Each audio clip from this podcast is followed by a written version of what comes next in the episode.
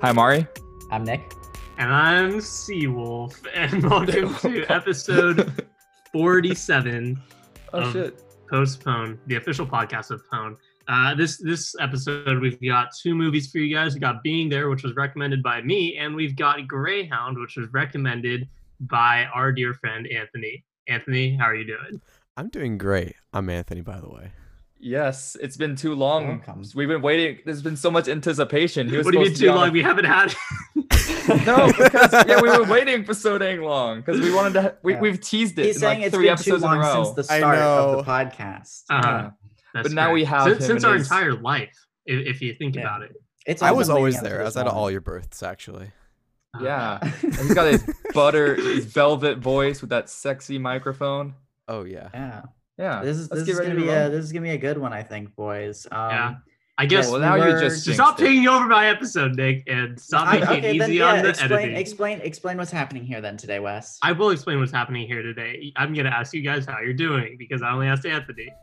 It's spooky, spooky season. Uh, this is gonna come out. on Uh, this is, who knows? This is but coming out on Halloween. on Halloween. Boo! Yeah, spooky. Yeah. This is our s- creepy, spooky episode. Boo, more like boo, yeah. Am I right? Yes, correct. This is- Okay. Yeah, but Alright. otherwise, I'm just doing good. I got a lot of work going on. For some reason, everyone un- unloads my homework on me on um Just blowing your load. Halloween. Yeah, blowing their Yeah. load on me. But Yeah. yeah, what Just about you, blowing it. Nickel? I'm doing quite all right, thank you, Ari. Uh, this has been my Okay, only so busy week anyways, so far. news. But most You. importantly, how's Wes? No one asked that question. Oh No one ever asked me. I know. That's why. I Who's asked. Wes? I'm Seawolf. I'm good. I'm good. I had a lot of work this week. I didn't get a lot of sleep, but I, I'm chilling now, and I've seen two movies that I have opinions on. But before we talk about Yes. those movies, uh, Nick, do you want to do you jump- want to actually give some how your day was? Before? Nah, you don't deserve to know Okay, how my fair, day was. fair, Now that alright, you've ruined it. Uh, Okay. to start us off with the news topics, uh, I've got something that you know it's a it's a bit related to a bit of Pone history, and that is that next month on Disney Plus, uh, they will be releasing the Lego Star Wars Holiday Special. Yes, What? this is this is so. I've done a little bit of research into this, not not extensive, but I can tell you that this is not a remake of the holiday special, but it does feature a lot of stuff. So it takes place during Life Day, uh, and basically, I think Rey goes to some some place during Life Day and then gets sucked into a time vortex and crosses over with everyone from Star Wars universe. So you know, you got your Wait. original trilogy people, you got your This prequel plot of the people, new and you got your sequel people. So, Oh, so they're making another. I thought you said Lego Star Wars. yeah, Oh, no, so it is yes, Lego. So it's a a movie. Lego adaptation. It's a Yeah, movie. yeah. Oh, that's cool. Oh. but it's I like thought a it was like Lego a set. I was thinking it was either a set or a video game. No, no. Mm. Why would I tell you about a Lego- set? A don't know. I mean, like I, I- I'll, Dude, this you is know, Lego Corner. This is I when did, I talk did, about. I did uh, receive my Lego catalog the other day, and I looked through it. Um, 80 pages now, and it's Oh like, God. dog, I don't want to see They, Lego. they've always been pretty Friends long, but have you seen the the weird like electronic Mario Legos? yeah, What's going yeah, on with those? Those are electronic whack. Mar. No. yeah. they're they- like these Lego Mario's that y- you can program them to like make certain noises I when mean, they hit kinda. the blocks. When you like, yeah, when you Oh. put it on top of a Goomba, it makes like a, a, a noise, Like a Oh. killing Like you. a normal But, and there's also like like you beat you like there's like a timer and like you when you touch the flagpole you like quote unquote beat the level and like it Yeah. records your time but you Yeah. literally They just still pick make Mario and normal All these play Legos, actual Lego but- sets. yeah. Can you just? Never mind. I feel like I'm we're not get into- talking about the topic at hand here. Oh Uh, yeah. It was. that It is- was. It- it's Yeah, when I important get to, my- to to stress that the every Lego Star Wars property is fantastic. Like video games aside, we all know those are good. There's a series called Lego Star Wars: The Freemaker Adventures on Disney XD. I'm not joking. It's it's the only good Star Wars property in the last like 20 years. really, really. Really? yeah no i mean i i i, I like that they're that they're taking the holiday special which everyone loves uh and making fun of it because Renowned. it's super dumb i'm glad they can make fun of Yeah. them Anthony, uh, hopefully, you never have to watch that travesty. yeah, exactly This is coming will- out on Disney. Plus, this is coming out on disney plus Yeah, maybe Um, maybe this will be good though. The new one. November yeah, and you'll also have to pay an extra eighty dollars in addition to it, and Uh, travel to China. And Does that confirm that the uh, Star Wars Holiday Special is canon? Like Disney has kept it in the it's not part of the uh the Well, Legends universe. I can say that it, our Legos canon. I'm not saying it's canon. I'm just saying it's not canceled. Like it's, It's, not, canceled. Li- ignored. It's been So acknowledged. I'd say Life Yeah. Day exists, but because Rey goes into a time vortex, you could easily say it's an alternate dimension that isn't the as real. long as Lumpy exists, I'll be happy. I mean, um, Uh, freaking time holes. I've had enough time holes in the last few episodes. yeah. Let Let's move on to a different type of uh, uh movie, a live action movie that has come out recently. Uh, sequel to Wes's favorite film of all time, Borat 2. Yes. Um, I have a few pieces of news about Borat 2. Um, first off, there is some, I guess, uh, uh, character in the recently released film who's like a babysitter. Not really a character, it's a real life person. Um, I guess some sort of wacky prank happens to her, and she is now the subject of a very, very uh, lucrative fundraising campaign $50,000 from fans to help this unemployed babysitter duped in Sacha Baron Cohen film. Um, I'd tell you more, but Just- I don't want to spoil the movie by reading the article. So just know that So that's going to be kind of ominous. Wow. So we don't know if it's like he did something bad to her that is going to cost her fifty thousand, or if he. no, this has been raised. Like I, I don't know. Maybe she's just like, hey, she just needs help, I Yeah. guess. Maybe. yeah. Well, also, um, even if even I'm gonna say he's probably done a good thing for this person. I don't think that that people would be happily Yeah, supporting he probably he Borat probably like destroying the offered life to of an babysit unemployed. Yeah, her kid for life so. and then just kidnapped. Yeah. Yeah. Um, also, Kazakhstan, the tourism board of Kazakhstan, has officially adopted the Borat catchphrase "very nice" into its latest advertising campaign. So Kazakhstan is officially very nice. Yeah. Uh, lastly, in the in the Official realm Borat of clip Borat two news, uh, in character Sasha Sasha Borat, blah, blah, Sasha, Sasha Borat has done, has done an AMA on the r slash movie subreddit. In character, he said. Jagshemash, my name Borat. My new movie film is streams in Amazon. Please, you will watch me spray with questions. I have strong, I have survived syphilis 17 times. I can take whatever you want. Pump on me, AMA. Um, Um, I was yeah. going to read through some of these responses. I don't think Wes wants to hear them though. I think he'll just be annoyed.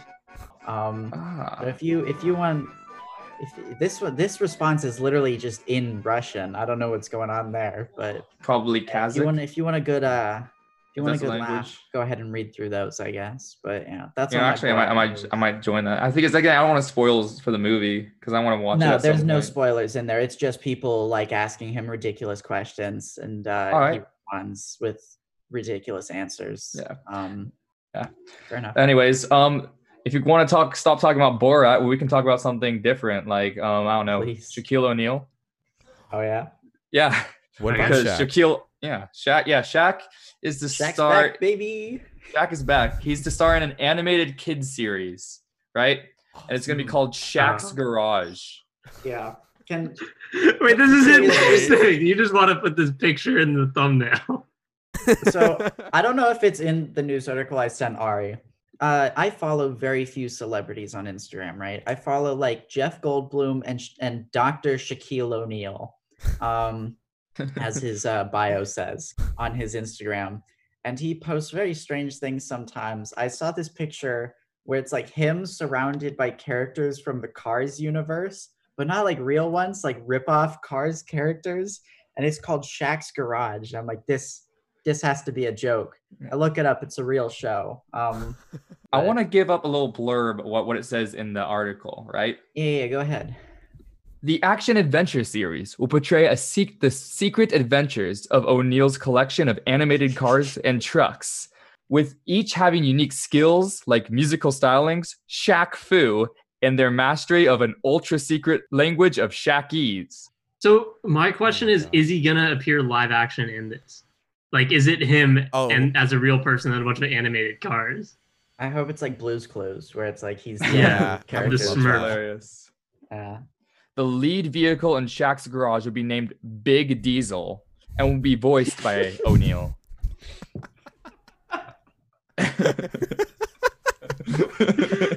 Speaking of animated movies, um, it's been announced that a new animated movie coming to Netflix will be Gorillaz the movie. That's right. Really? Not the animal, the band, the Gorillaz. Um, Hmm. I don't, I don't know how much you guys know about them, but like they have like you know these characters that represent the people in the band. It's not actually like the musicians themselves. So fictional The- fictional band playing real music. Yeah. yeah, so the fictional band will be having a movie about themselves, probably like Spinal Tap or something. I didn't know this, but um, Gorillaz is like two guys, two Yeah. random guys, and I think maybe I think it's like one and a half guys. I think it's one guy who mainly does some guy who helps.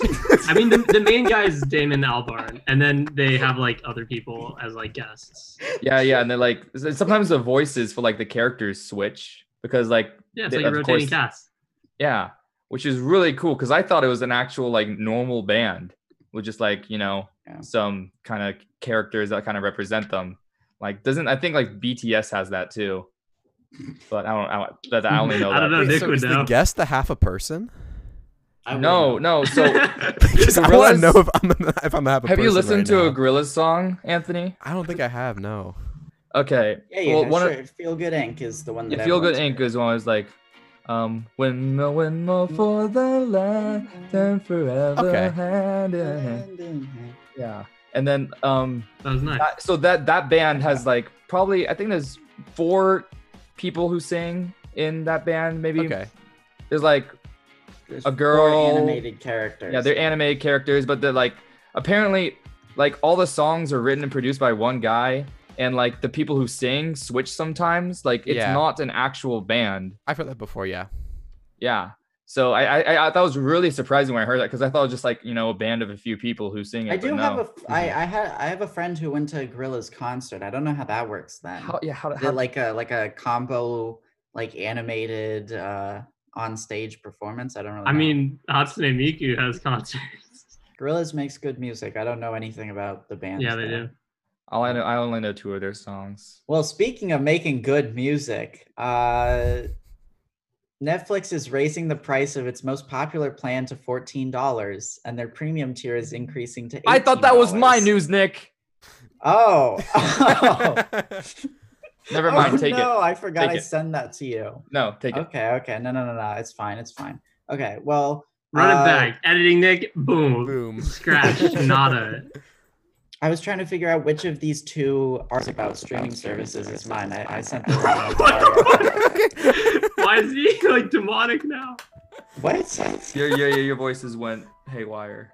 I don't know what's going on there. No, you're okay, Um, but okay, fine. Okay, okay, okay. Guys, let's let's calm down, okay? I don't know what's happening. We're, we're getting off track. Okay. Netflix is taking up the price for the. You're still laughing, so something clearly weird is going on. Boys, take Okay. eight. Okay. Netflix has raised the price of two of their popular plans. Whichever one the one that the, the, the most people have, um, their standard plan is going up to $14 a month, uh, which is a $1 increase. Okay. Their premium plan is going up $2, which is uh, going from A two dollar increase.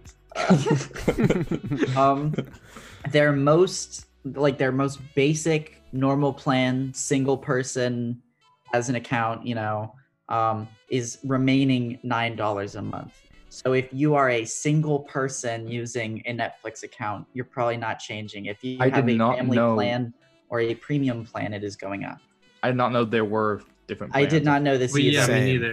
um, I thought the plans were like as to how much like what the video output was for some reason, like one seven twenty. that might be part of it i'm pretty sure i'm pretty sure that family plans like with more accounts are are more expensive aren't they i don't know if that's true though um I'm, I'm we not- only have one I'm- I don't account, know. so I hope I'm not. on and a look this plan. this article is talking about like tiktok and fortnite for some reason like i don't want to read this I think we should escape. Um, we should so i have one more piece of news that pertains to streaming services and it's not really news like it's a recent article but it's it's it's something that's always been true i'd like to emphasize it uh, amazon has just explicitly stated that users do not actually own purchased prime video content um, if you own movies through amazon prime they're not yours like you have access to them, but if their servers shut down or they decide, you know what, we're not going to support this title anymore, it's gone. You've paid money for a movie you no longer possess.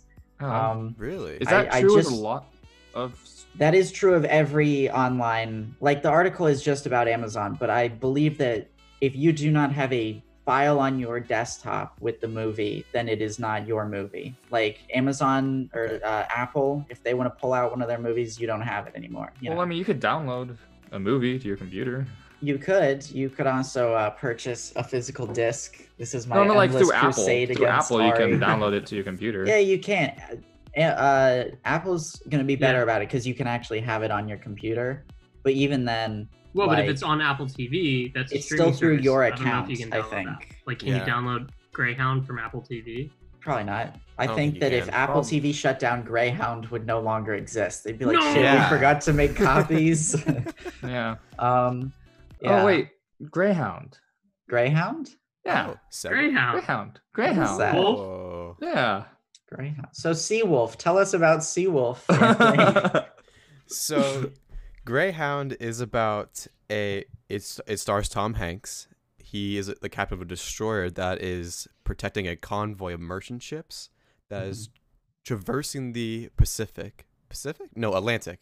Mhm. yes. Going to like basically supplying um the British in World War II, and they ha- and he has to fight off uh, German U-boats from basically sinking his entire convoy. And this is his first.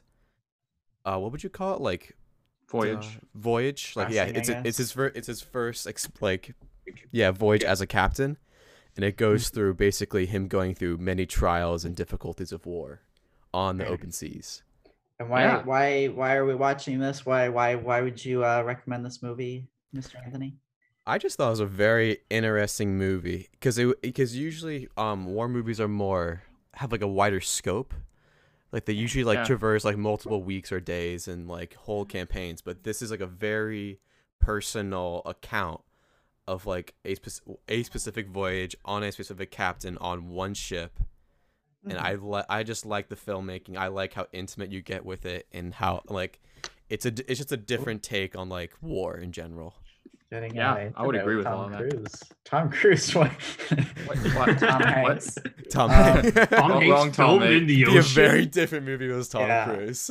Um, Uh, okay, so uh, Anthony, you like this movie? Do you want to give us a little bit more about your opinion, or yeah, What do I you like think? it a Like, lot. I I like um I like Tom Hanks a lot in this movie because he doesn't portray just like um like be- like like like a like a what would you call it? like a fame like seeking like captain. He he's he, it's a, it goes like into depth about like he he's a very Christian man and he cares about his crew. Very like- nuanced. Yeah, he's very like solemn and like mod, but he's like um, I like how it goes in like into like the mind struggles of like him being a captain and like dealing with like war and like tragedy and like actually like fighting the enemy. yeah, Like in like one of the first scenes of him encountering like German U-boats after they um go out, so they they, they get a sonar reading, they go out and to pursue the U-boat and then they they proceed to like act, they get- the, the ship's first kill and everyone's excited but he is very like pulled together and very solemn because he realized that 50 men under the sea just died because of him very nice. That's big nice. rough. It was Anthony, very would you like rough. to select one of the three people in front of you and ask for Who's their it opinion? gonna be? oh i think it's Spin gonna be that you, Nick. wheel. You're gonna Oh, save it's for me. last. That was oh, Nick. Yeah. okay. Yeah. Okay. So this is a movie I had seen it before. Um, I watched it over the summer because my dad was obsessed with this movie. Really? Um, my dad gets obsessed over very specific movies. You know, he obviously he's a film person, hence why I am a film person. But sometimes he'll come across a film that just inexplicably he watches on repeat. Um, such examples include the second Pitch Perfect movie and Greyhound. Um, I I agree with the reasons why he likes Greyhound. He says that it's very anti-exposition, not exposition plot plot wise, exposition like explaining what's happening to you, right? So Mhm. you'll watch like a cop procedural show, and they'll be like, "We got a code nine," and someone will be like, "My God, that's a murder!" You know, everyone in the room knows it's a murder. They're cops. In this movie, everyone's a soldier. They all know what the soldiery terms mean. They all know what it's like being on a boat. They all know the the the language of the of the sea. And the movie explains basically none of that to you. Um, everything that's happening is conveyed just through watching it happen. Um, and I think that it's an interesting idea to do something like this. I, you know, I, I like, I wouldn't say that this is like a masterpiece or anything, but I would say that it is something I'm glad exists because you can say this is probably among the more realistic portrayals of of uh, fighting on the sea, I guess, um, Mhm. in terms of like from the perspective of the of the deck. Yeah, I don't really know why this movie exists, um, which is the main Apple thing. TV. Yeah. Like, no, I, I I am aware of this being like the flagship movie, no pun intended, for Apple TV, but like I don't really know why why was anyone passionate about like we're mean, going to on a How make they chose this like Pacific person. yeah this whatnot. like scientific portrayal of of sea wars you know? Um but yeah i think it i think it works. It's good. It has like minor issues but I, i'd say it's it's it's perhaps a strong contender for the damn fine film award for this year Ooh. Damn. um i've only seen like three movies this year though so it's not Harley Quinn, is what you're saying. yeah anthony who do you want to go next Oh, you Uh, Wes- choose, Nick. bear in mind though Oh, yeah. wes notoriously did not want to see this film before it was recommended like he's like why would i watch this so once it was recommended he's like oh okay now i have to watch it so just keep that in mind when you pick who's uh talking next Well, I feel like you're kind of alluding me to like choose Wes. no you, Uh, you could be fine. It's, you mean you have free will? You have free will, but read your script. Read your script. you got that i faxed it to you right uh, I'll let Ari talk about it. Okay. So didn't write that oh shit. Going off script. choose again. No. Editor Nick So- will edit us out. We'll rearrange. just rearrange the order of it we have an agenda. We're sticking with it. He's like, he's like, I don't like your opinion on this, so I'm gonna switch your opinion on being there with it. so I you, I you can tell i like cut and paste words it's like so i think this movie is good Uh, no, I'll make it easy for you. I really like the main character played by Tom Cruise. in this film that we watched before this episode. Mhm. No, but if if I'm actually going into this movie, I thought it was. I don't know why I didn't have the highest expectations for it, but it did uh, surpass them for sure. Uh, it started. I feel like the beginning might be the worst part for me personally. it was. I liked every bit of it.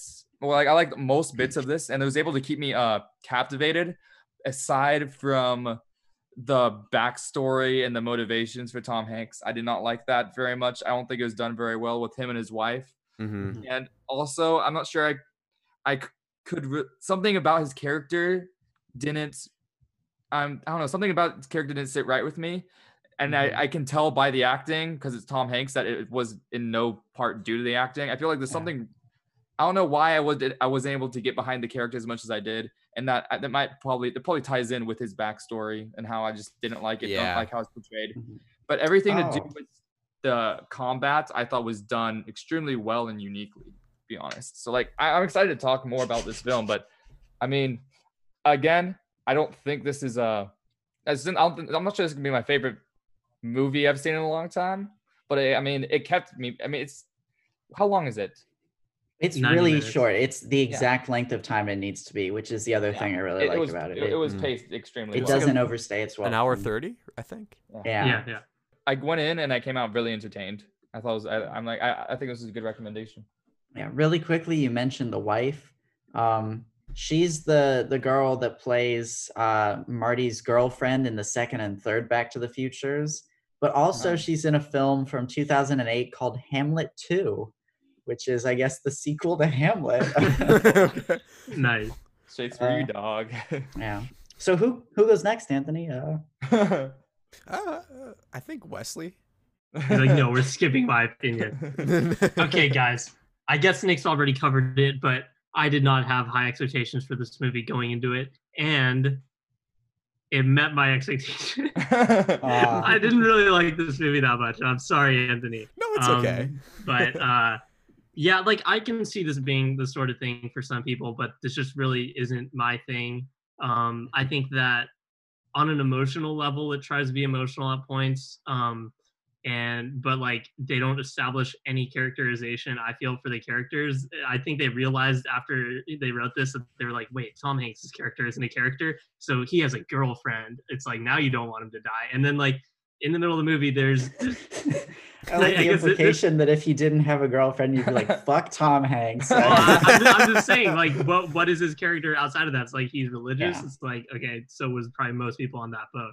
And like in the Mhm. middle of the movie, there's a character that dies, and, I won't spoil it, but like, I think the movie wants you to feel like emotional, or at least it wants you to think that Tom Hanks is feeling emotional about this character. And I'm like, why? Like this character wasn't even a character. I don't know Mhm. why you're sad about this. So then like at that point, all you kind of have left is like an action movie. Um, and I just I didn't find the action that interesting. Like I didn't feel like tense. I I I, can appreciate that it is realistic and that it doesn't tell you what's going on. Um, but I just frankly like uh, didn't think that they were like I, I didn't ever fear for them. Um, I kind of always thought that they were gonna make it across, and I didn't feel like the ending was earned. The ending feels like it's just feel like this really triumphant thing with like trumpets like playing like super patriotic music and stuff, and um, Mhm. I just felt like they didn't really go through that. But I like that they, they went through stuff, but like from what I saw, it didn't. At, at and there was at no point that I was like, wow, these guys are fucked. Um, so yeah, Mhm. but like I said, I can definitely see how this could appeal to people. It's just that it's not appealing to me. yeah.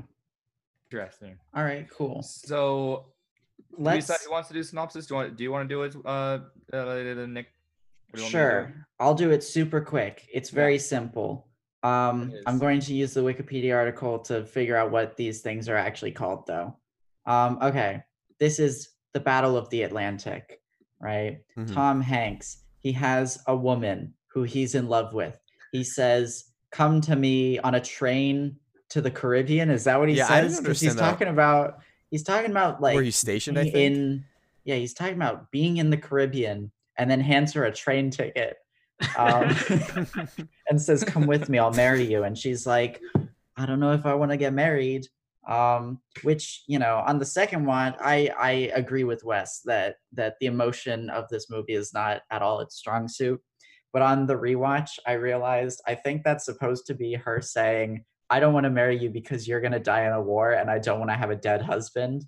and he's just like okay fine i'll i'll go and come back. Um but so he gets on this boat it's his first crossing across the the mid-atlantic gap as it is called or the black pit. They're going over and eventually a u-boat shows up and they're like oh no it's a u-boat. So they start attacking the u-boat.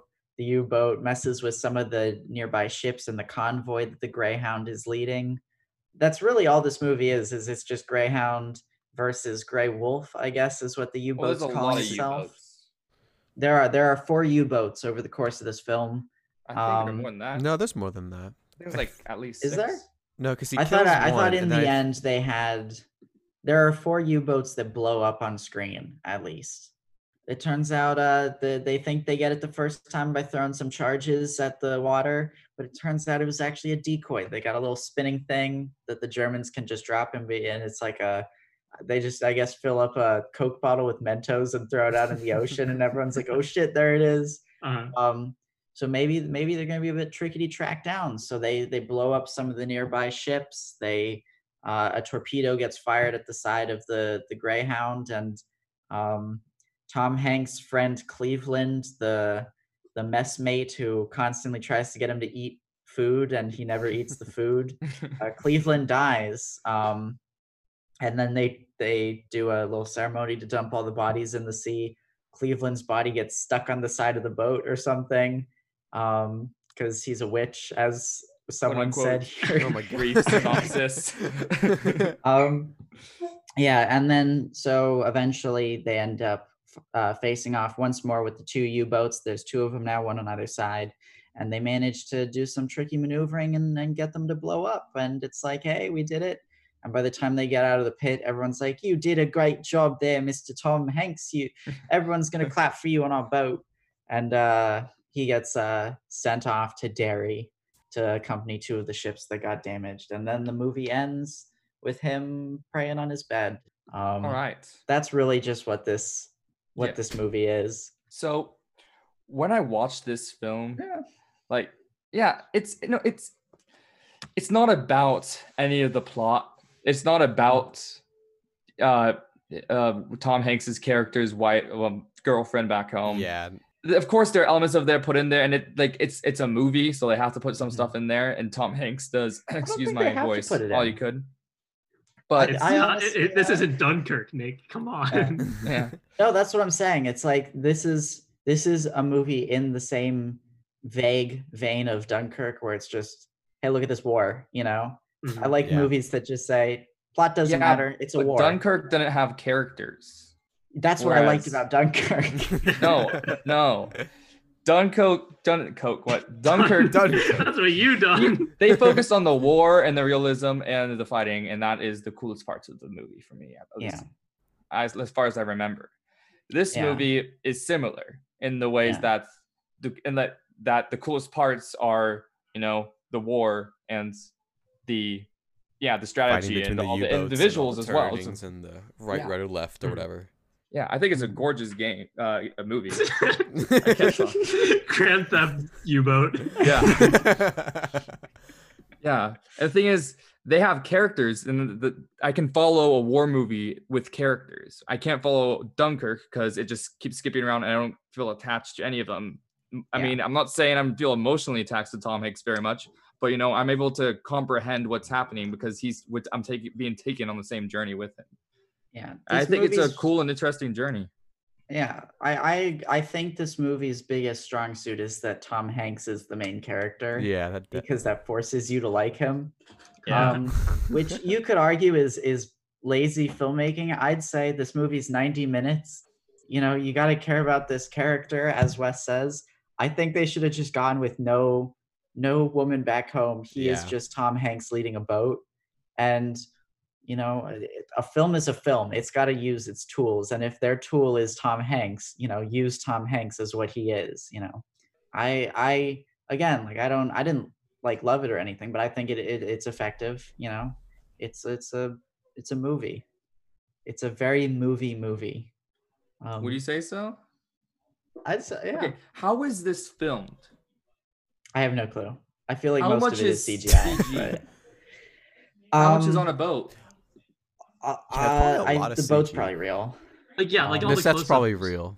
Yeah, you can like, 'cause you You tell. only see like a couple quarters inside the boat. Like they probably, but the, I think the like the wide shots of the boat and the U-boats. I think those are all. That's all have to Yeah. be CG. Let me let me see where they filmed it. Um, The ocean. ooh. New Mexico. the Uh, ocean. Wait, I forgot. In a I little forgot the whole pool. point of the. Okay. But- They just have like they they filmed it. on- They filmed it on sea aboard the HM HMCS Montreal, which is a Canadian Forces ship built in 1993. So it's not era appropriate necessarily, but um, Did you say built in 1943? 1993. Oh, uh, Um, oh, yeah, It looks old. I was gonna say that. it- yeah, it looks. yeah, fun. and then they they also filmed some of the interior stuff on board the USS Kidd, which is an era appropriate ship. So maybe that's maybe that's the exterior. Who knows? Um, I forgot this movie's written by Tom Hanks. He wrote this. Yeah, Really? Um, yeah. Uh, Tom Hanks is. Uh, I think that's the answer to why this movie exists, Nick. Yeah. yeah. Tom Hanks is a bit of a typewriter enthusiast. I don't know if you knew this. I did not Uh, know there's this. an actual you can get on the app store something called like Tom Hanks's typewriter. It's just like a script writing app, but it's stylized like a typewriter. I didn't know he actually wrote things though. I forgot he wrote this particular movie, Mhm. um, which was not originally intended for Apple release. It was. like- it is a Sony film that ended up getting released on Apple TV just because of the pandemic. Mhm. Um, so yeah, that's the back the backstory for this movie. I Um, I mean, I it's feel more like interesting backstory than Than Tom the Hanks's actual- character. That's Yeah. you're not wrong. Yeah, I, I assume they like he would use himself better Then again, he is more of an actor than a writer, than a but writer. You still, would Mhm. figure He should have played the boat, is what you're saying. Great. yeah. So I don't know. What what do you guys like want to want to say specifically about this? I mean, I want to I want to hear like Wes talk about this. You know. uh, That what? Yeah, what didn't you like about it? Okay. Yeah. Well, I, I kind of covered most of the stuff. I guess now I can spoil the thing. When Cleveland died, I don't know. I just thought that whole character was so whack because I'm like, why am I supposed to feel bad for this guy? Is it because he's black? But like, he's only he like o- the only black people on the boat are only allowed to be chefs. So like, that's not That's really. not the movie's fault. That's that's I know that's real life just fault, I fault. guess, but like you know, Yeah. you can you can that's make Woodrow it. Wilson's fault. Yeah, but Hey, like I got you- another president. off the list. well, if you really go back in time, it's uh his. no, literally, the I'm you know I'm gonna complain about Wilson for a second here. The U.S. government was desegregated in the 1910s, and Wilson resegregated it. So I'm just saying, fuck that guy. Uh, yeah, that's, that's pretty whack. I'm just saying that like Damn. there's Wow. n- yeah, no that guy sucks. the only reason because I feel like they really try to make that like that that hits Tom Hanks, but it's like Mhm. all we've seen this guy do is cook meals that Tom Hanks doesn't eat. So like yeah. like why why is is he just like oh man if only I'd Maybe eaten that he's last meal he wouldn't have representative. died like Maybe he's representative of something else. Maybe he's a metaphor. Okay. Huh. What could you say about Tom Hanks not eating the meals and then he dies before he's eaten any of his meals? I'm I'm really pushing it here, but I have I don't know why he's in the film and I'm trying to give him a purpose. I mean, he feels like he has a purpose, in my opinion. When I I, feel like- watched it, My my take was that like Tom Hanks was, was like basically like a protector, like the Mhm. entire Yeah. movie, and that he was Yeah. the only one taking care of Tom Hanks. That's what my Yeah. take was on it, yeah, and that Like, the only he- person that he was close to just died, and that it was his Yeah. fault. Yeah. He's the only other character I know the name of. I don't even know Yeah. Tom Hanks's name. He's Exactly. the only I don't know character either. I know just the call name him of. Captain Tom Hanks. Phillips. Yeah. He's Like, Captain he- Captain Sully from. I think uh, he's just trying to represent Plainview. how Tom Hanks feels like he's responsible to take care of everyone on the ship. He's he- Yeah. like this is like just the highlights of, of like this is highlighting his connection to the crew. Otherwise, we don't see any connection with the crew Yeah. at all with, Mhm. between him and Tom Hanks. And uh, yet, I feel like he's moderately connected to them, and I feel Yeah. like this is a big reason why. You know, like Mhm. literally, uh, Cleveland gave no value to uh, Tom Hanks that he actually took, and yet like it meant something to him. You know, Mhm. like there's Well, gonna be a has to be a also- casualty that has to be lost in this movie. I don't think it was done that atrociously. Mhm. I I will don't say think, Cleveland. no, I'm not saying it's done uh, atrociously, but I just think that like I don't think that this movie wants to be a pure action movie. Is that it feels like it has spots that it wants to be emotional um, Mhm. with the Cleveland death and kind of with the ending, I guess. But Mhm. I just wasn't getting that, and so um, I was just kind of like, well, this is kind of just an action movie. I think Um, just and I feel like because there's of also- the poor backstory of Tom Hanks, honestly, because I feel like the wife wasn't needed to be there. I, they should probably I, they should have focused more on like the internal struggles of Tom Hanks rather than like this weird like abstract character that she's meeting in like the Bahamas or the or whatever it was like after this Yeah. after this crazy movie. But hmm I also feel like there's probably a lot of other interesting stuff to the story other than just the fights, but it kind of just only shows you the fights. yeah, Um, yeah. it, like like just being out there in the middle of nowhere for like three days you know that that there's got to be like that's got to take some toll on some people but really all they really show is just them fighting Well, that's just the movie The Lighthouse. Uh, well i guess i wouldn't have liked it any Yeah, like I can't think of yeah. many conversations where there's no harm happening to the ship and the crewmates are just talking to each other. There's like one Yeah. at the beginning where the people got into fights and Tom Hanks does like nothing about it. yeah, that was Mhm. that that that that what was the point of that fight? Like I don't understand I, that. I don't know. Uh, that is a good time. question.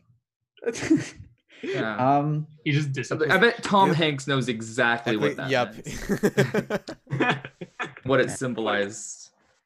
I'm I'm looking to see if he's written anything else. Um, yeah he has There- He There's a lot of like random and Yeah. pointless little things don't in know this what. in this movie though. The things that are pointless, they're not hard to forget about, you know, because they don't really.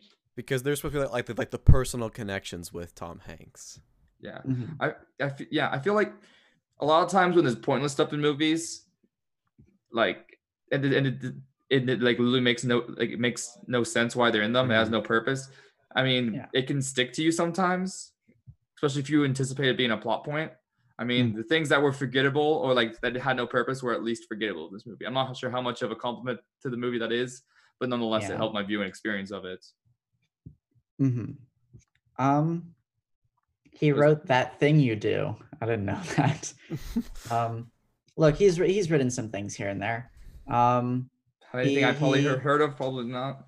he wrote Greyhound. Nothing I've he heard he of. did write part of Band of Brothers, which is another World War II thing. That that series is fantastic. And there's been a lot That- of World that's War a II. I Very- approve of Band of Brothers. Yeah. Oh, have you seen it? Yeah, I've seen it. I it, it's it's a oh, series. yeah, yeah, yeah. Is is how many seasons are like series? I mean, um, It's seasons are there? it's it's one season, but it has a companion series, uh, Pacific. Um, Oh, I which didn't know is that. like yeah. I Is like he Band of in Brothers a lot. That was- Series? He I don't- has like a cameo in one of the episodes, maybe. It's it's like it's a Spielberg Tom Hanks co-production, but Interesting. that that series is great. I Jimmy Fallon shows up for like 10 seconds. Oh, that No, I I I Yeah? stopped watching it. I need to watch that now. yeah, it's a Kinda good funny. show. Um, but yeah, I mean, we're not here to talk about Band of Brothers. We're Yeah, here yeah, to yeah, talk yeah, about. Greyhound. Um, Mm. so here's here's what I think. Um, is a movie supposed to be about something? this is Yeah. this is where I when whenever we have a movie where it's difficult to talk about the actual like elements of the film because it is simple, something like this, something like VelociPastor, I always try to ask like a a further discussion question about just like the nature of of what a movie is, I guess. Um, I'm asking, does a movie have to like I, I know that in the past we've talked about what we like in movies. Ari likes character stuff, Wes likes when things happen. Um, does a movie have to necessarily be about something to be good though? Because What do you mean a movie not being about something? if this movie didn't have the backstory, right? And even in watching it with the backstory, doesn't really matter, does it? Um, No. it it's like sometimes it'll cut to her face in a scene, and it's like, oh, I forgot about this character, you know. Yeah. Um, Mhm. and if it wasn't there, we could we could assume that Tom Hanks, being a male in the 1940s, has a girl back home that he is worried about. You know, we don't necessarily need to see that.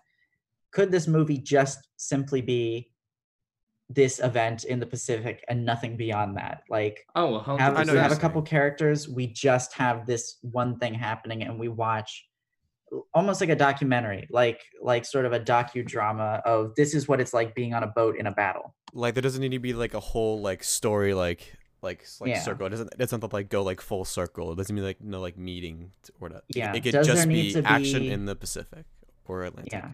Does it need to have the normal story beats of a film to be good? No. No, but I feel like Tom Hanks probably wanted didn't he wanted to show he can write some emotion. I assume he wanted to put some emotion in the Why film because He's like, so oh, there's some boats and then some other boats and then they fight and I, that's my I assume it'd be hard It's for a the writer boat scene all over again. to omit such a integral part of most movies, like you know, yeah. emotion and backstory of the protagonist. I'm just I'm just like I feel bad for Tom Hanks because the parts of this movie I like are are not the writing. But I Exactly, like I it like the the writing. writing. It's not the the characters, you know. If Tom Hanks wrote all of this dialogue about like what ships are, how does this man know so much about well, the it's based Yeah. on a book. know? It's based on a book. So Oh, I okay, didn't know that. okay. I Yeah, assume the book uh, is based on real life. It's a C.S. Forester. probably. Um. Oh. I wouldn't be surprised. Yeah. yeah, no, no, it's, it's it's probably a true story. Um, Um. Is it a true story? I'm not sure it is. If they did, Huh. if they did, if, if they zoomed in on the ship's names when they were sinking and all that shit, I feel like Yeah. I No, I I, don't think I don't think they're real. I think it's it might be like an adaptation of something that happened, but like the Battle of the of the Atlantic is not one thing either. It's No, because this, It's this, like is, this, is- this is like a convoy of- mission. This is like multiple runs for like multiple like, years. multiple this years. this this is just one of those, I guess. yeah, hmm. You know what I mean? This is just like like like a day. This is like This felt more of like like the behind the scenes of like World War II, like like the Yeah. untold stories Ooh. kind of thing. Ooh. That's what they should have called it. They yeah, they probably should have emphasized that more. World it's like War that II. Marvel uh, What If Untold series. Um, Uh-huh. this is just the yeah. This is. I mean, I would have probably liked this. Nah, never mind. I was gonna say I probably would like this movie more as a fake documentary, like explicit, like you mentioned documentary. Like earlier. Borat? Like bo- like a boar. No. I'm here on the sea. oh, well, this is my boat. Very nice. Uh, Goodbye, crowd. very big boats. Yeah, I I don't know. needed It's to survive, so I could go back to my girlfriend Pamela Anderson in the Caribbean. um. I think that like, like what you were saying, Nick, that is kind of just how I felt about the movies. I kind of felt like there wasn't really a plot because I didn't think it was executed super well, Yeah. and that it was just kind of this stuff on the ocean, and that I would have liked that if I liked the execution better. But I just I just didn't think the action scenes were that compelling. Um, Yeah. I- like the I last one, they just kind of you know a plane a plane drops some bombs on a boat. I think the the- the first boat one blows up, especially works. I I really like the opening, like the first action scene where the U-boat arrives. You know, I think that's good. Um, I remembered another character name. The sonar guy is named Epstein.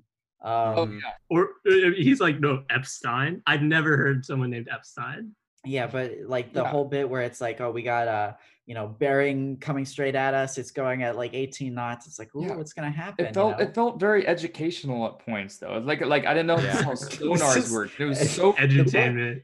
Interestingly enough, the book it's adapted from is actually the Navy training manual. Um, really?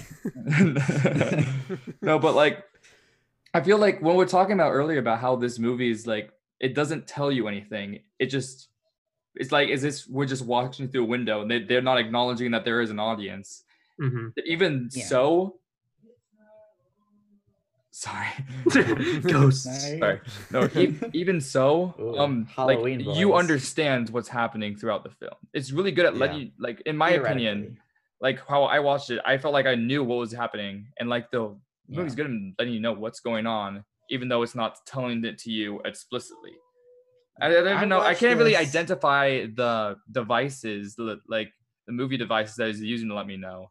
Maybe they're not as Yeah. complicated as I might think, but like I felt like I understood most, you know, almost everything that was happening. Yeah. Well, I watched this with Will and Jack, and they're young, and they understood vaguely what was happening at least. Yeah. Like even with all the technical language, it's not it's not hard to follow. It's like, oh, that that boat is Nazi bad, you know.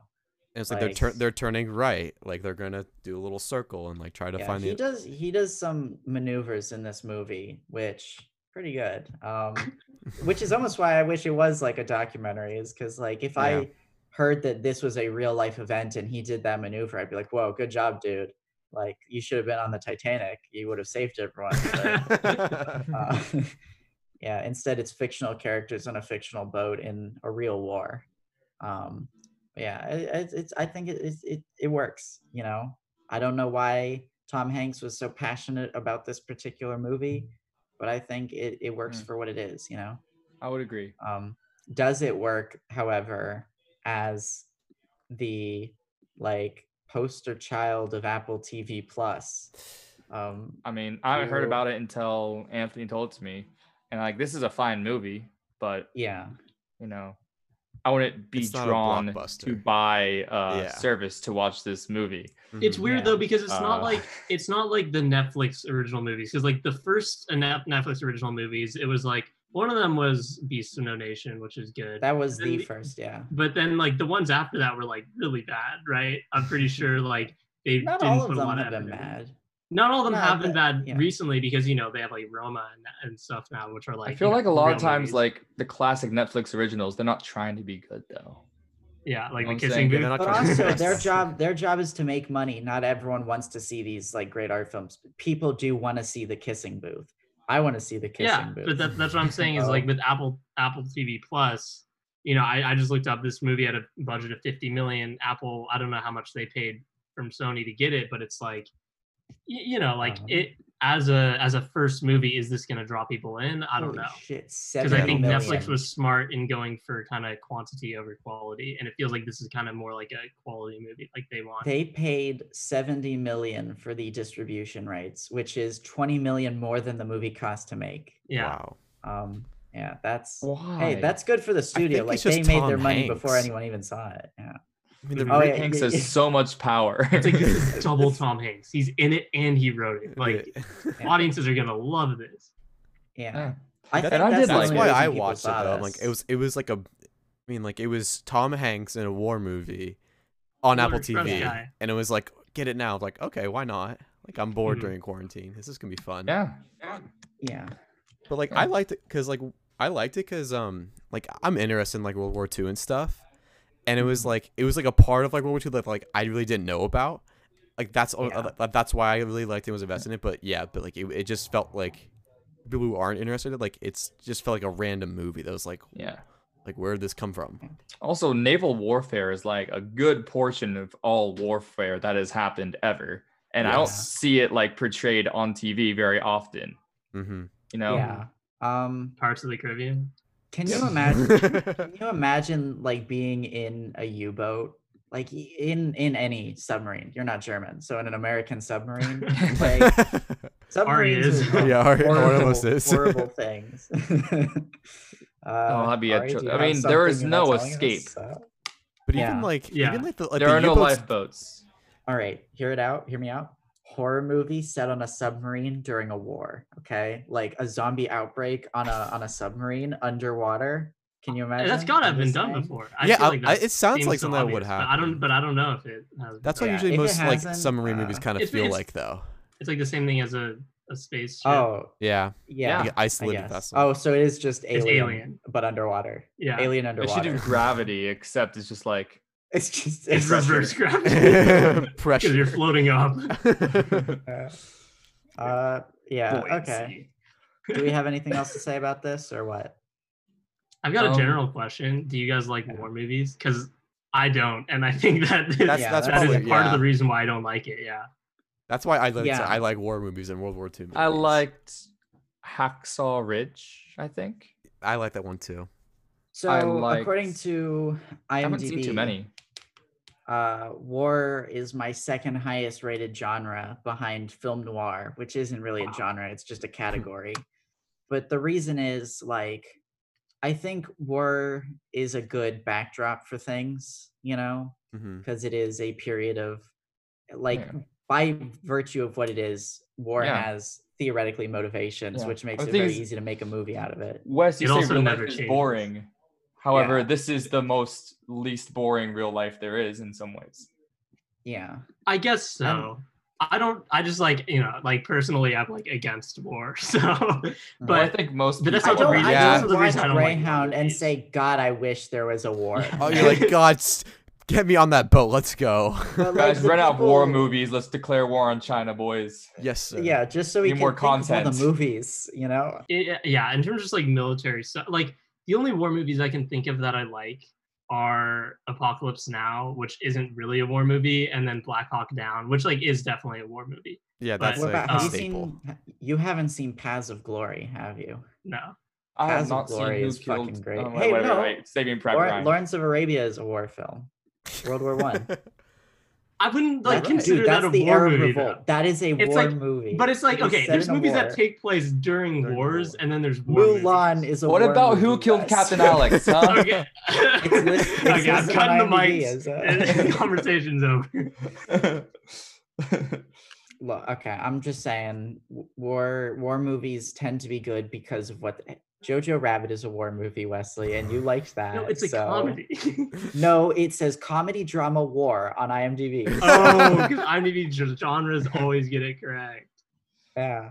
Um. well, I'm just right, saying. That's a pretty good point, Nick. Though I feel like if it, if this was like the fact that what that was a war movie, mhm. like if it wasn't like like if it didn't have like all like the lore of like a war movie, it'd be a really bad movie. Yeah. Like if it wasn't in not World War sure. II, Actually, I mean, he's about- got you got to point. think about it from Exactly. the context of what it a- is. it's Like, m- movies, their job is to make you sympathize with the characters, right? If you're starting from scratch with a movie that is original, something like Inception, yeah, you have to go through all the effort to make these characters relatable or whatever. World War II has like close to 90 years of history behind it where people have said there is a very clear good guy and a very clear bad guy in this war, you know? And you go into a war movie and you know who you're rooting for. You're rooting for the guy who's not a Nazi, you know? Exactly. So it's very easy to make war films like you know even if from a filmmaking perspective they didn't do a lot to give tom hanks character he's also the good guy in the movie you know it's not ambiguous it's like oh yeah this guy's blowing up convoys and tom hanks wants to stop them you know yeah, he's a, he's a Christian captain of a person who's trying to protect like merchant ships.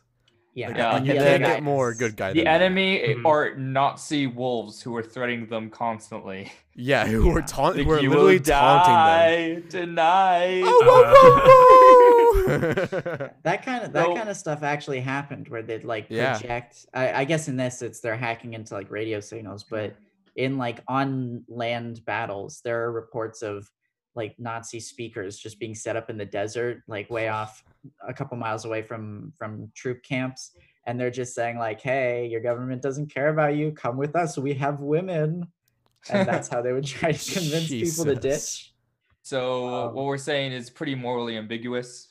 Gray Yeah, area war here. is the most morally ambiguous thing ever possibly um um, yeah. what I am trying to say here, though, is that this episode is sponsored.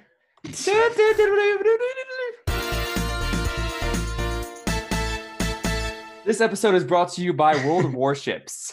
World of Warships is a collaborative um, multiplayer war strategy game where you can control your own warship. And if you want a new destroyer for 50% off, use code POSTPONE. So go to worldofwarships.com forward slash postpone to get not only your own tank destroyer, tank destroyer, yeah, Your own battleship. and, and also two it just, it in just sits there in battleship the ocean credits. and shoots at tanks on. Yeah, two million in battleship credits. Here's some my footage favorite, of us my favorite right ship now. to use is the uh, U.S. air carrier, air, aircraft carrier. So, um, yeah, go. None of this is true, by the way. and that's the sponsor. Oh man, you really Thank had you, me going for a second. Okay. that was beautiful well, speaking of things not being true, let's talk about Being being there. For being there. there for us ari Uh, so this is a movie that I chose. Oh. Um, It's a movie I'd seen once. This is my second time seeing it. It is uh, one of my dad's favorite movies, actually. Um, well your dad fact, is one of my favorite people so oh. well, i that met is your dad like four times word, uh, yeah. yeah. Um, but yeah, yeah, yeah, yeah. So he he suggested that I recommend this before the election because this has you know some it deals with the political stuff, even though you know it's not really like a super political movie. Um, it's more of a comedy, but it's like it's a it's it's a subtle comedy. You know, it's kind of it's not like over the top. Um, so anyway, uh, basically, quick synopsis is that there's this guy who is a gardener for some like wealthy guy in his estate, and then he's been living in this estate his entire life, so he doesn't know anything about the outside world other than what he's seen on TV. Then the guy who owns the estate dies, and then this is guy has to go also into like that. mentally disabled. I think uh, they say explicitly in the Wikipedia that he is, has autism. Yeah. Yeah, yeah, he, he is Really? on this. He's on the spectrum. Um, but He's That's a basically, how- that's how you are if you live in a Oh garden God. Holy Holy sh! went demon voice again. went demon again. oh, now this is spooky, guys. he's like, he's like, he's like, I Happy have some opinions on autistic. Yeah, you're gonna have to demon leave and comes come out. back. Okay. Very cool. As I was saying, yes uh, this guy, this gardener, um, yeah, the the house gets foreclosed because the owner dies, and the gardener doesn't have a deed because he doesn't even understand what that means. So he's forced out into the open world of Washington D.C. and wacky antics ensue. Um, yeah, very wacky antics yeah. That's a, so that that's basically uh, the the elevator pitch of this movie. Um, I will give you my opinion. Wait, but Uh, why? Why did you recommend this film? I told you because the this is election's Dad's coming favorite up, and movie. this- I okay, like never it. mind. I, I because blanked. the election's coming up and this has Yes. the president in it. My bad. You gave ample explanation for. it's for. not the- even a real president Dude, Oh, very funny. few movies have real presidents, Nick. I'm Like, just saying. Are you if- mad because Donald White House Trump Down can has be Morgan in- Freeman as the president? If Donald Trump can be in Home Alone 2, Jimmy Carter can be in Being There. no, no, by that logic, you'd need like Barack Obama to be in being there. How did they know? um, yeah. Oh, my opinion on this movie. I, I quite like this movie quite a lot. I think I liked it even better this time than the first time I watched it. Um, you know, I, I, I don't think it's an amazing movie. Like it's, I, I wouldn't say I love it, but like there's nothing really that I don't like about it, and it's very cute. Um, it's actually pretty like it, it starts off kind of slow, I think intentionally, and it's a pretty slow moving general movie and yeah, slow moving movie in general. But uh, I think it does actually have some very funny parts, and Peter Sellers, you know, very very very understated, but yet very funny in this movie, in my opinion. Mhm. Um, and yeah, I like I like where this goes. Um, it's a movie that is good, and I like. Okay. awesome. Who knows? I'm not making any of you fight over. All right, I will who hates it talk. We're gonna have I will talk. I will talk. So, Wait, wait, really quickly before you start, Ari, it's worth mentioning. Um, this is a returning director. This is the guy who directed uh, Harold and Maude. oh, Oh, and this is the guy who played Doctor Strangelove. Yeah. No. yes, Yes. I, he I did. play I did them. know about that. Yeah. So I was getting uh, vibes of Forrest Gump for the, from this film. Yeah. Turns out Oh, this in ways inspired Forrest Gump, Oh. which makes sense. I would not sense, be I surprised. guess. Yeah. Yes, but I did not think it was that funny. Mhm. hmm Like it was, it was weird. My humor, yeah. the humor level was sustained more than average, but I never out loud laughed. Yeah, I never out loud Consistent State of mild amusement. No, I, I actually Yes. did. I did. I lied. I But- laughed. I laughed a couple times. the fo- I think the funniest part for me was his talking about the elevator. Oh, I love Mhm. that. Yeah, but um, the, I mean the acting's good. It just, it just felt. He, I mean, he was just kind of happening stance himself into crazy situation, like not even crazy situations, just better situations. But I just felt like the whole movie was more ex ex machina, and I just couldn't get behind it. Mm-hmm. I don't know. It just felt. It just it was just frustrating for me that no one understood what was happening, hmm even though that's the whole joke of the movie. Mhm. I don't know. And then and then is some like and then while it's doing this is like a lot of like commentary that was kind of hard to get my head around. And then at the end just confused me. Ah, We're not gonna get that right now, but Yeah. I thought this movie this movie was fine, you know? I was it was it somehow like this is like this is the line that I am entertained for a movie. This is the threshold. of it, it just I was entertained the whole time, but just barely. Just barely. It's long. Just it's enough. long. How long is this movie? Is It was like a is Two- two hour. two movie. hours. 130. I think. 130 minutes. Yeah. It didn't. It, it, Ah, it wasn't that long of a movie, but it felt really long. It was weird. Because it is. 'cause I, It is. It is slow paced. I, I supported the expect it to so character. Like slow. I was into it the entire time. It felt Mm-hmm. like the slowest movie ever, but I felt like there was anticipation the entire time. Because you're like, Who what see else is this guy just gonna do? Talking about Yeah. gardens, and people are just believing him, thinking that Mhm. he's a genius. I Mhm. love. I Yeah. thought it was great, but Yeah. There were so many. There was like almost too many awkward silent moments. that just Uh-huh. hurt me, but Mhm. but like I, I get it because they're supposed to be they're gonna they're gonna be expected when people believe that this guy is like a genius, but he's just an autistic guy who likes the garden, Uh-huh. Yeah. you know. Yeah. And it it, it just showed them how- how much like people will like with not enough information want to like want to believe. Like they'll just like they'll fill in the blanks and they'll get exactly what they want. They'll love Can I it. talk one more thing Go about ahead. my opinion? No. There is some weird ass racism in this film. there really was. like I don't know how much they're trying to make commentary on it because I can't tell, but I feel like it's a lot of it just isn't. It's just being straight up racist. Dude, it's Mhm. Like the cartoon, first off, is one of the most racist things I've probably The No, seen. cartoon but that- wasn't made for the film. Wait, no, Yeah. that was an actual cartoon though. Yeah. That's a Yeah, I that's know, a I know, but pre-existing still. thing. I just want to get that out there. It's a pre-existing thing that is entire. I believe black people made that cartoon. Like Yeah. that's not. No, like a lot of And it was made in the seventies, right? This movie. Yeah, this is seventy nine. Yeah. Yeah, Well, I'm just saying, like, I'm not I, everything that was on TV. I'm pretty You're, sure. you're talking none- about none how he seems to film. think that every black man in the movie is Is Raphael. Raphael. Dude, that is so. That made me laugh so much. Uh, No, even It's like a good joke. the one Dude, time we you like, eyed come that one guy like before going on screen. if you think was that so with the flowers, that was so funny. Uh, Wesley, I've been waiting for you to recommend this movie ever since I realized you rated it on IMDb. Um, Why did you think? How, what if I never recommended it, Nate? It's entirely possible you didn't, but like I saw it and you gave it a high score. I'm like, Wes doesn't give out that many high scores necessarily. Maybe he'll recommend it. And I know I was like, I was saying like, hey, I, haven't seen this movie, and you're like, Mhm. fuck you, Nick. Um, but like, I gotta say, I I kind of loved this movie a lot. This is maybe one of my favorite things we've done in a while on the podcast. Really? I mean, it's up there with VelociPastor. Uh, I so I- sad that Anthony is the reason we watched it and he wasn't there. Oh yeah, that's right. Have you I'm seen glad- VelociPastor, Anthony? Oh, VelociPastor to me is like a fever dream. I remember it, but not at all. That's, Like, that's an accurate description. I Yeah. all I remember is just the terrible like Velociraptor pa- like yep. costume, and I loved every second of it. yeah. It felt like a movie Yeah. I watched while like doing homework. Like I wasn't paying attention at all, but I also like wasn't. But you just looked up every scene that Exactly. had the Velociraptor, Yeah. and you're like, This something's is going a on. great movie.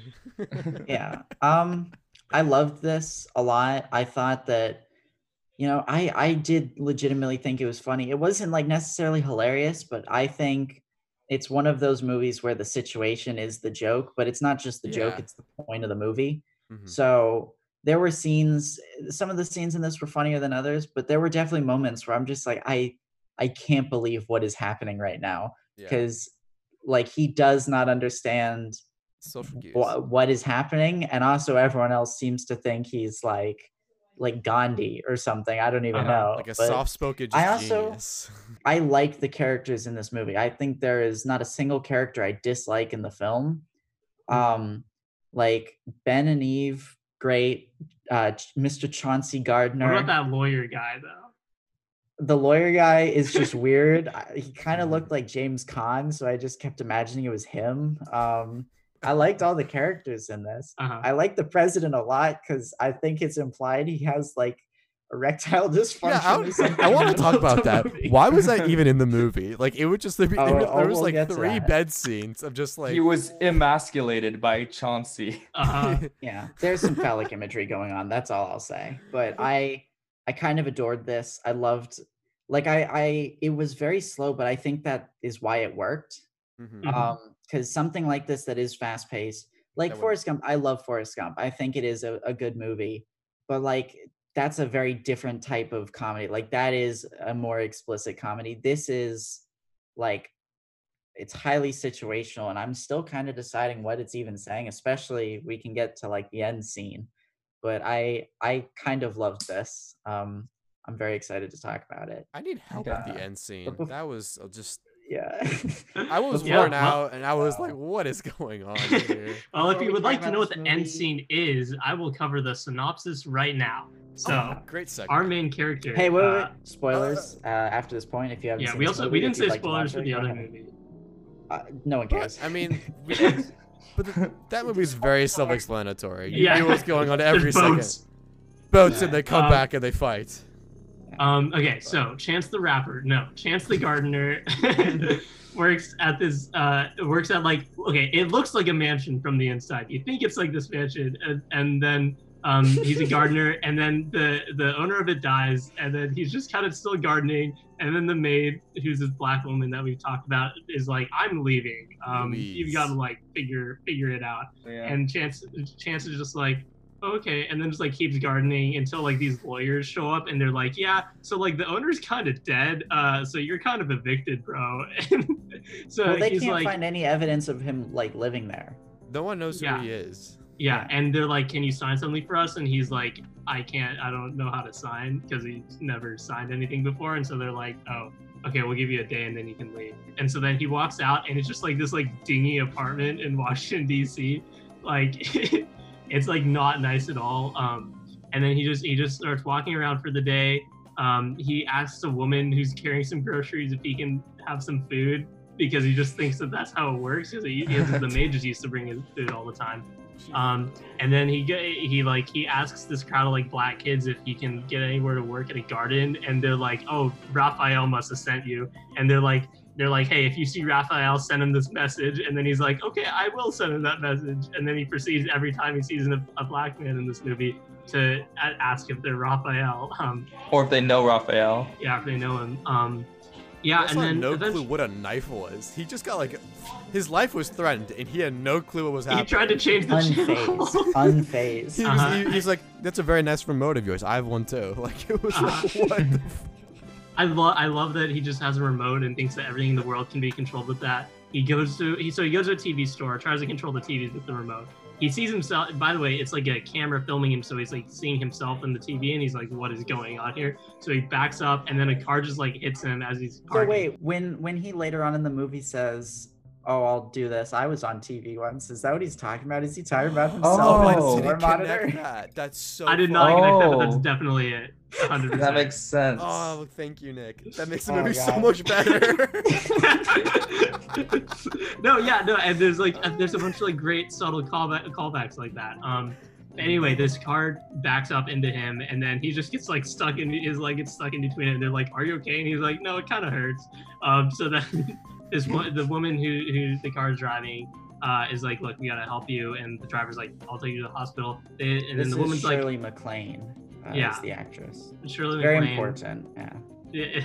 she's like she's like hey you should just come back to our place because my husband is super ill so we have doctors there and he's like okay uh, goes there anyway gets treated by the doctors befriends her husband and her husband just thinks that he is like some genius he's like get, he wants to like hand his like business empire to when he dies uh, because he he all he talks about is gardening and this guy like this guy asks him business questions and he's like well you know you got to sow the seeds and then like let the trees grow and he's like yeah I do. I, I do have to do that. Um, and so anyway, they become friends, and then th- this guy uh, Ben, who's the owner of the estate, Ben is friends with the president. The president visits, and then and also they think his name is Chauncey because he introduced himself as Chance the gardener, but he was coughing on alcohol because he was thirsty and didn't know what That was what so he was drinking. And so they think his name is Chauncey Gardiner, and he just like he goes with it. Anyway, the president shows up, and Ch- Chauncey talks talks about like the seasons and how the uh, the he just says that like in gardening you have four seasons and two of them are good and two of them are bad and the president's like oh yes we're just going through an economic like Spring and fall. And, yeah and, and then he's like he's like the market will correct itself for spring and summer. Uh, and then so the president starts trusting Chauncey but then he wants to find out some information on him. Uh, they can't find out anything. Um, then the president quotes him in a speech and this like tv show that's like the the johnny carson show or something want, want, wants uh, chauncey on the show. So they invite him on and then he's on tv and he just says a bunch of like dumb stuff again and people just keep believing him I, I Eat 'em kept up. waiting for like the cringe scene when people would realize, and I was like, I was Exactly. like worried about it. I was like, Uh, oh, There was, like- this is where he's gonna make a. There was weird himself, amount of suspense throughout the second half of this film. That's Yeah. why I liked it. It was there was It so much worked so suspense, well. but there was It's no like- action at all. It was it's just like a it's all- yeah, Yeah. it's like a, it's like a heist when you don't know if they're gonna get caught except he's not even trying to not get caught because he doesn't even like He doesn't know- doesn't know that he can get caught. You know. yeah he's just like wow these people are really interested in gardening and he's like that's what i and also, all the girls thinks he's extremely attractive. You know what I was waiting for? I was waiting like for the super scene. philosophical. Do you remember when we watched An American Pickle and there's the moment where everyone in the city turns on Seth Rogen's character? Yes. Like I was waiting for that moment Oh, when yeah. just by virtue of him being his character, he was gonna like embarrass himself. I'm Mhm. so happy it didn't happen. It just kept getting better and better. Mhm. yeah um anyway then yeah he's on tv some wacky stuff he meets the russian uh um Ambassador. ambassador and the russian ambassador starts speaking russian to him and he just smiles and so the ambassador's like oh you know russian uh, and so somehow gets in with the russian ambassador uh he's making friends with everyone um the wife speaks eight languages. the wife of the house tries to make uh, advances towards him, but he just like just wants to watch TV. And so she's like, "Oh, thank God! Like, if you hadn't like if you hadn't stopped me, then I, I would have just like thrown myself at you." And he's just like, "I'm glad you didn't throw yourself at me." and then just You're so strong. watching TV.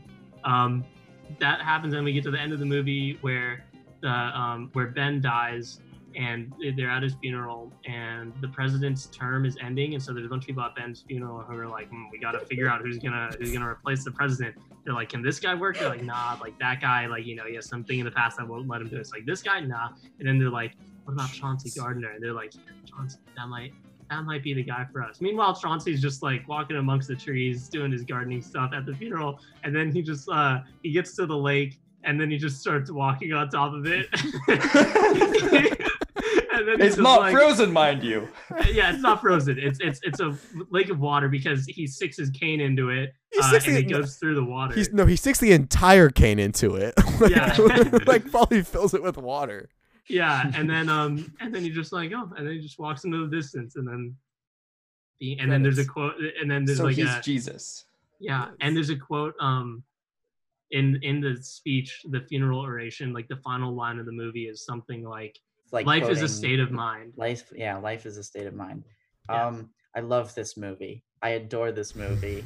Yeah. Uh, I, I'm I like it so a lot too. I. I I think I said in my opinion that I didn't love it. I, I I would say that I actually do love it. I'm just I'm saying that like it's not a movie that you, you It's like pops casual out of you like whoa like this is crazy, but it's just Wes like has a, I really a sort it. of a friends with benefits type situation with this movie. Like it's a platonic love. Um, well, it, I think it's a very like cute movie. You know, it's It is. um I think Yeah, it's funny how, what how, like you don't know how much time is passing too, mhm. because Uh-huh. like you don't know how long he's living in this person's house, and then he he, get, he gets cash like on his deathbed he casually just like you can marry my daughter and like take care of her It wa- and ha- live in my house. It was like the, It's a. I. oh no no no I, it's, it's his wife his It's wife his his wife. Okay, I- okay. it's not his daughter. I was gonna. I- I, was gonna say. I was gonna say. There's a scene that made me think it was his wife. It is his wife. Okay. Yes, it is his Um, wife. His significantly younger wife, but you know, what the. f- I don't Yeah, know what like that it- was. Thing is, this movie is extremely charming, but it just there's, there's a lot of tone things that just are confusing me while I watch it. oh my god I will say, I will say, I uh before this episode that Ari wouldn't like how dumb everyone else is in this movie. that is correct. that is very That true. is Yes. extremely correct. I'm correct That that, was I one know of the most Ari frustrating parts of uh, parts of it with me. You know, It's like Doctor Strangelove. I was happy they were dumb because it means he think got so, away yeah. with. Got Uh-huh. away with it. on Yeah, the but thing is, But they weren't like dumb. They were they were dumb in a way that they thought they were so smart that they ju- they just happened to be dumb. Right. Yeah. I think the I think the the main thing is that and like maybe one of the messages of this movie is that people hear what they want to hear. And it's like when the president quotes him on live TV, he doesn't even say what Chauncey said. He just says Not some random close. quote um, Yeah. that is like a, that is like kind of related to gardening, but is more it's like directly about the economy. And it's Yes. just kind of This is the saying roots of economy will Yeah, it- prosper. it's He kind of saying that like people will his- hear his what they want. Big metaphor. Yeah. Uh, I think, I yeah, I can see a interpretation of this movie. What?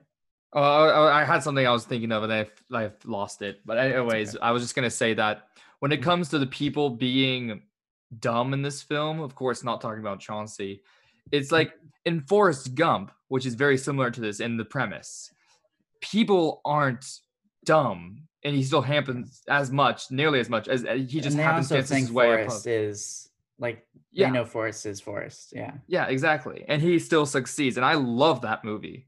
Yeah. But yeah, this it's just so hard to get across when every single bit of dialogue, no one gets it. And the thing is, They only Are they trying he's to make- special like once in the movie, yeah. like Yeah. once or twice. So like I think he's special, I and that's it.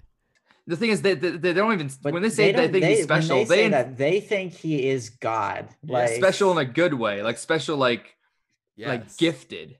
Yeah. Yeah, the thing Mhm. is, I don't know if the end of this movie is almost an out for everyone not realizing that. Mhm. Like maybe there's something else at play here, uh, Mhm. like for everyone else not to realize what's happening. Here's the thing. I think there is an interpretation of this movie where you could say everyone is dumb and that's the point is like everyone's just like blind to what's actually happening. They only see what they want to see. And I agree that's part of it, but I I almost think the movie's more innocent than that because I'm thinking about like I've only seen a couple of this guy's movies, but I'm thinking about Harold and Maude. That is also a very innocent movie. Um, it's saying deep things, but it's okay. I don't know about like innocent, innocent. Innocent is the fir- is not the first word. It's I not use. guilty.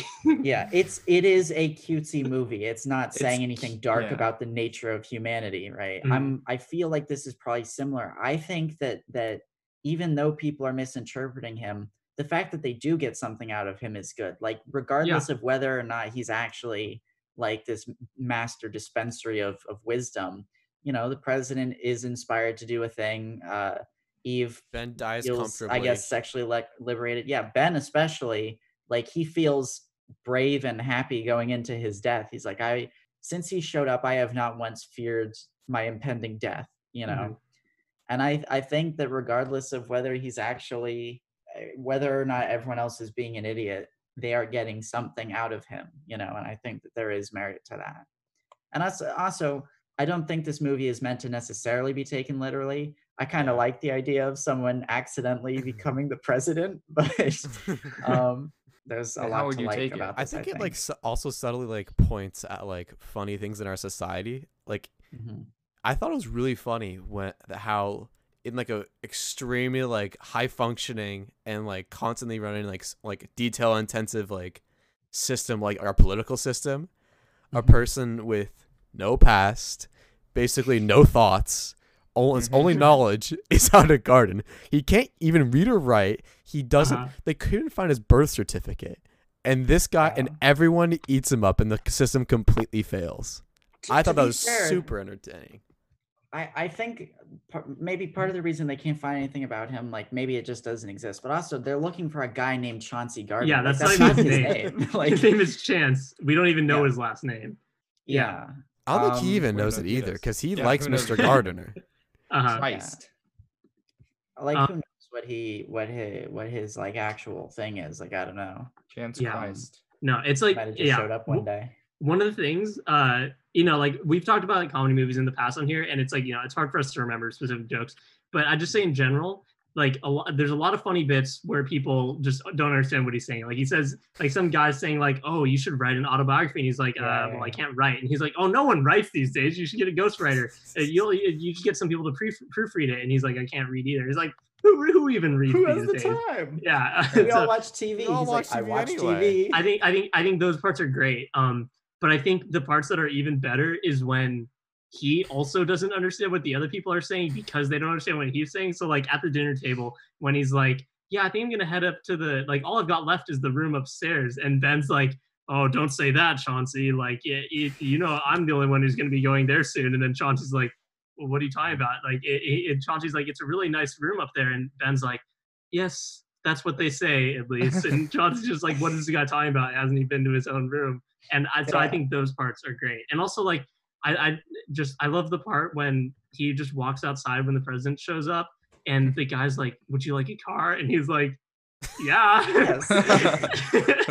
And then this doctor walks out and he's like, are you going Thank you. somewhere? And he's like, no. And there's just a limo waiting out there for him. And he just walks back inside because he wants to talk to the president. Do you know what's weird about this movie? Like during the movie, I barely laughed out loud, but talking about the movie and like si- like really realizing what actually happened, I'm laughing so much. Yeah. I, Uh-huh. It's I like adore, a situational thing. It's a slow burn in the film, and the premise is the punchline. Dude, the So, like, when you awkwardness talk about it, it's so funny. strong that Mhm. it just Yeah. oh Yeah, there, it's not there are, yeah. It's not like laugh out loud like a Mhm. I don't know. I was gonna say Adam Sandler, not Adam Sandler, but like, like a like a normal comedy movie. Those It's are laugh subtle. out loud. It's it's subtle, um, but it is Mhm. still funny. Just a different type of comedy. there, It's- there were there were a few things that did get me to laugh out loud. I didn't like write any specifics down, but I do know there were moments, and I don't even remember if it was specific jokes or if it was just me realizing like everyone's going with this. Like uh, at the end, I know when they started discussing making him president, and they're all just whispering over the casket. They're like, "We can't handle this guy. We got to get someone else." What about Chauncey? I'm like, "What the fuck?" Where you know uh, um and like i don't know it's it's just so it's so strange um when when the lawyer just becomes obsessed with trying to figure out who this guy is uh. everyone's running around the bar being like we can't find anything and they go to the, the president only person who like, knows who he is like actually is there and no one no one finds out i thought that was funny too or even i i thought i don't even know how funny this actually is but when the the president is told like either the CIA or the FBI must have erased his files. So he brings the FBI guy and the CIA guy in. The FBI guy's like, look, we don't know who he is, but we're just saying that the only way this guy could have erased his past the way he has is if he's an FBI agent. The CIA guy's like, that's not true. And they all turn to him. He's like, we don't know who he is. And the scene just ends. That's it. Like, it's just so ridiculous. Nick, I have a question for you. Yes. How great is the song that plays when he first leaves the the house?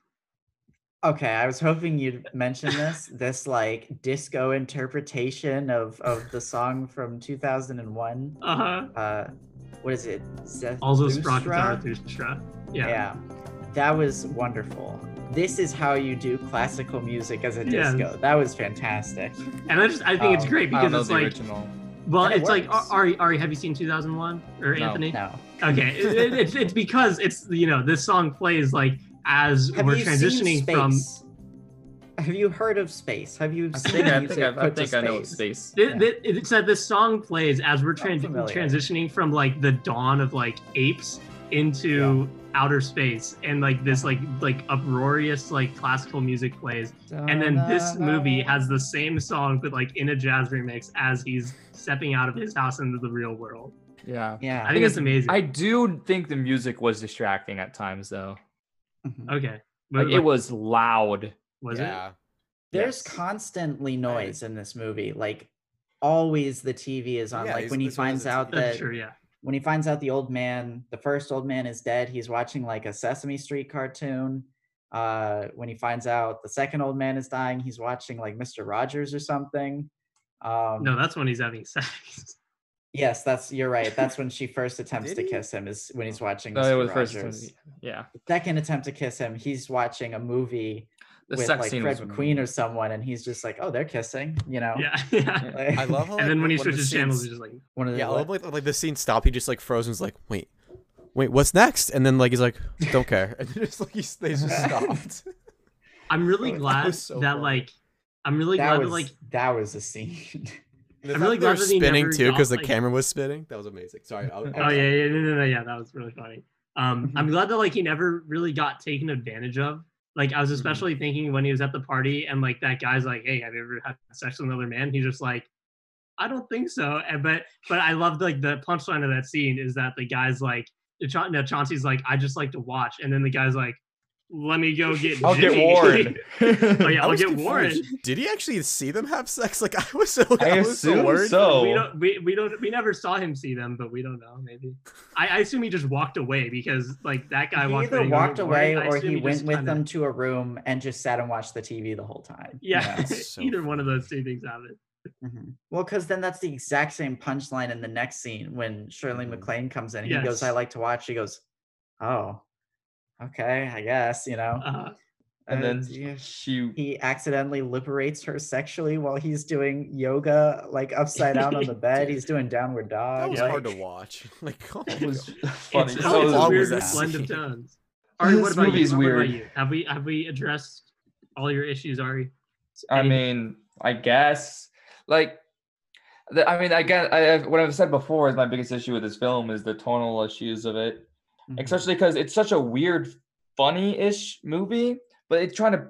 It feels like it's trying really hard to make commentary, like especially on the end. Like we're talking, like when Nick was talking about how funny they're talking over the casket, and then he walks over the water. I don't think that's supposed to be funny. don't i thought it was that funny. was. I thought I, I actually don't i, if it's a honestly don't think that, like there's that's there's not a joke. probably some commentary but I, I think that the point of the movie is not commentary and more to be funny Mhm. Yeah. Really.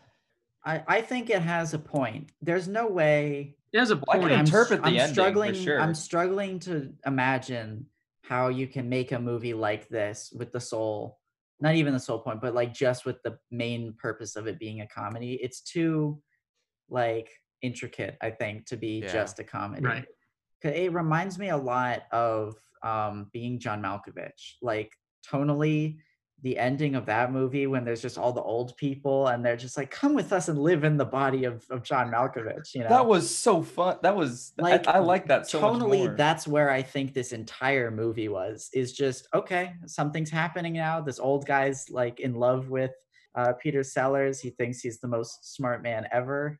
You know, everyone just thinks he's this fantastic person. He just showed up. He literally is only there because he almost got hit by a car. That's one of the few actual punchlines I remember is when um, they're trying to convince him to come home with them, and the like the chauffeur, not even the chauffeur, like the butler is just like, "Don't worry, Davis is a very good driver," and the only interaction he's had with him is getting hit by him. Yeah. Car, like that, you know.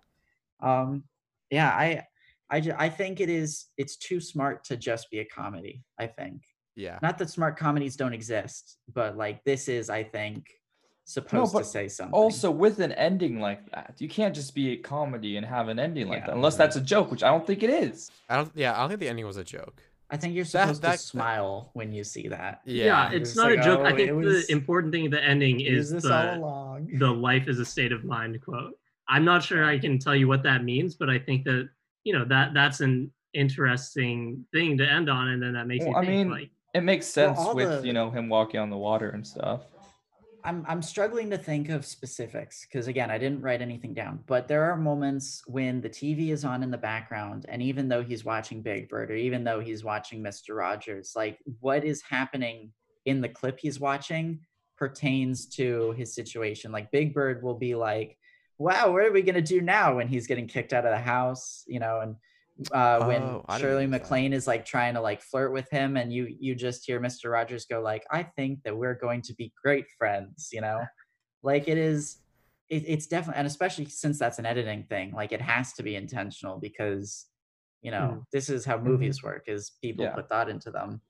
Uh, during the end, when the president's giving the speech, even before the "life is a state of mind" thing, like all the quotes that he's saying, you just hear in the background, and they're like little things that kind of pertain to things that have happened in the movie. Um, it's yeah, maybe it is just a comedy, and the How would you just him, like, interpret wasn't that the message in the ending? I literally think he's Jesus. like, like he's but literally like- Jesus. but like not literally, but just like he. I don't know. I don't. I don't think this movie's a religious metaphor, but I do think that at the end, it's it's supposed to say like people got something out of believing that this this guy's dispensing wisdom. You know, he's an accidental Jesus, I Yeah. guess. And he doesn't even because I think also the way he innocently like dips his cane in the water, just like oh, I guess I'm walking on water. Yeah. Like he doesn't guess I'm realize he's Jesus. Jesus. You know, Yeah. Yeah. it's Like- it's extreme innocence in this man. Yeah, I feel like th- that is pretty much just a portrayal of him being a lack of sin. He has zero sin, and that is because they've like referred to it multiple times throughout the movie. He has no background, and he doesn't get caught up with the minutia of things. You know, that's this whole movie is about. You know, being in like caring about you know the specifics of things. You know, what, yeah, it's being there exactly. It's the, what it's called. You know, the thing is, the one guy who literally has no concept of you know things being too complicated, overthinking things. The guy who has no past, so all he wants to do is see things grow gradually. He's the guy without any sin, and he's the guy that everyone can get something off of. Everyone can learn from him, and everything can. Yeah. And they even find ways to overthink and interpret what he's saying. But you know, it's just the soul of like that's all he knows what to do. All he knows how to do is just you know go with the flow and you know think about think about and just relatively care for things and Yeah. thus he has no sin and everyone likes him and he has so much power through that you know Mhm. And there's not even like a malicious element against him. Like everyone No. does get stuff Mhm. out of him, but even the people that are trying to figure out who he is, it's not like they're trying to like, oh, let's bring this guy down, you know. And Right, Even right. when he was There's like not really a threatened villain by the like film. the kids, he like they didn't want to. They want to hurt him because he was uh, he was uh, like special. They just they thought he was Raphael's thought he homie was that was trying to Raphael, yeah. that was trying to Uh-huh. give him a message. Like even, like, even, that too. thought- yeah, even the kids thought that he was like someone that he's not, you know. It wasn't racial. Uh, it wasn't about him being yeah. special. It was just like I, don't, I hate Raphael. Like Yeah. get out of here. You I know. think this is a movie about you know digging too deep in assumptions you know every time he's in a conversation he just he's just going with the flow but the thing is everything that everyone hates of it like a lot of the people's problems is that they're just digging into it too much you know like for example, the president, like he ha- he he he's like he's fully engaged with trying to figure out who this Chauncey person is to the point where he can't even have sex with his wife because he's so frustrated. Big dick energy coming out. Yeah. I just and I you could just don't also know. say that uh, the lawyer's wife, he doesn't have sex with her because he's too busy trying to figure out who Chauncey Gardiner is too. Exactly. He has to leave. Uh, that was that was a weird moment Yeah. when he says to like his girlfriend like i'm just going to the office for a second and she just like cries into her pillow it's like Yeah. oh my god what No, Yeah, but, then, but, get but the they are having an affair because later on at the bar, he's like, "Oh yeah, I think Linda knows." Yeah. Oh Yeah. no, I thought I thought that the joke is like I'm so obsessed with seeing you to talk about Chauncey Uh, that my wife thinks we're having an affair. Oh. Yeah. Uh, There's one more thing one- I want to say about my interpretation is that like yeah, the people who don't really care are the people who Mhm. benefit the most from him, who like Mm-hmm. get the most. You know, the people who like see happiness in their life, Ex- especially it- Ben and uh, his wife. you're right. I don't even think it's not even like a like a Scrooge situation where Ben is like this evil man who hates everything and this this wonderful guy shows up and he learns to love the world. Like he's already a Uh-huh. nice guy and then Yeah. he's just like wow, I I never realized that, you know, there there could be such wisdom in the world. Like he doesn't change anyone. He just helps Mhm. them along accidentally. I appreciate that there is no major conflict in this film. It is kind of just stuff happening. Wes once again has been tricked into slice of life movies. I would not consider this a slice It's of not, life. Whose not. life accidentally meets the president? But it, it, it's not it's not like a standard story arc. There's no like what Right. is the conflict resolution? Like Ben dies, I guess, you know.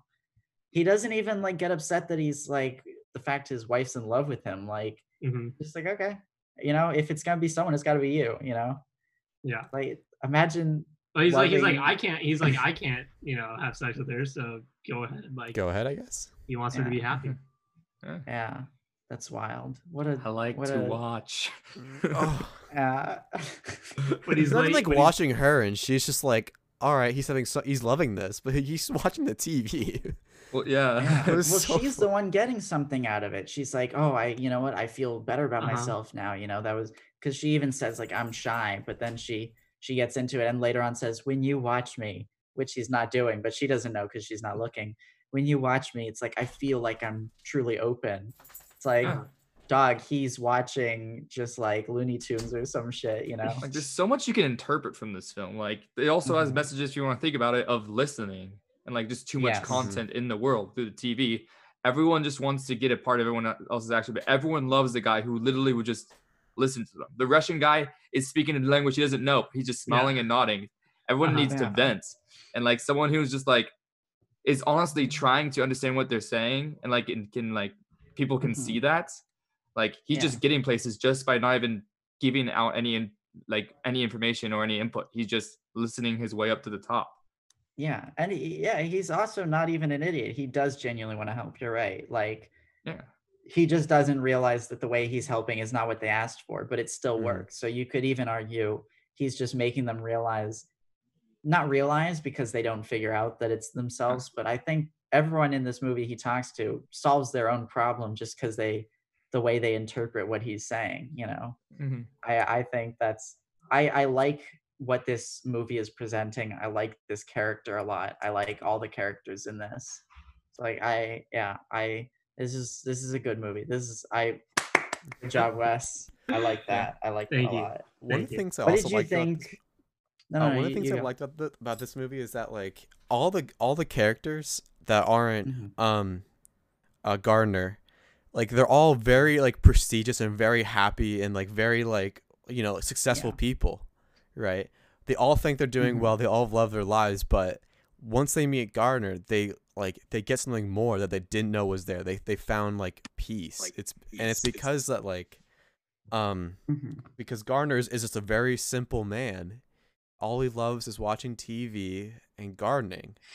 Mhm. You know, it, it, and uh, I, uh, it's also like, and gardening taught him how to like live his life was to apply slow and like methodical and like care, and to like not Mhm. interfere and worry. You just like Yeah. you just do what you can, and the tree will grow. You know. Yeah.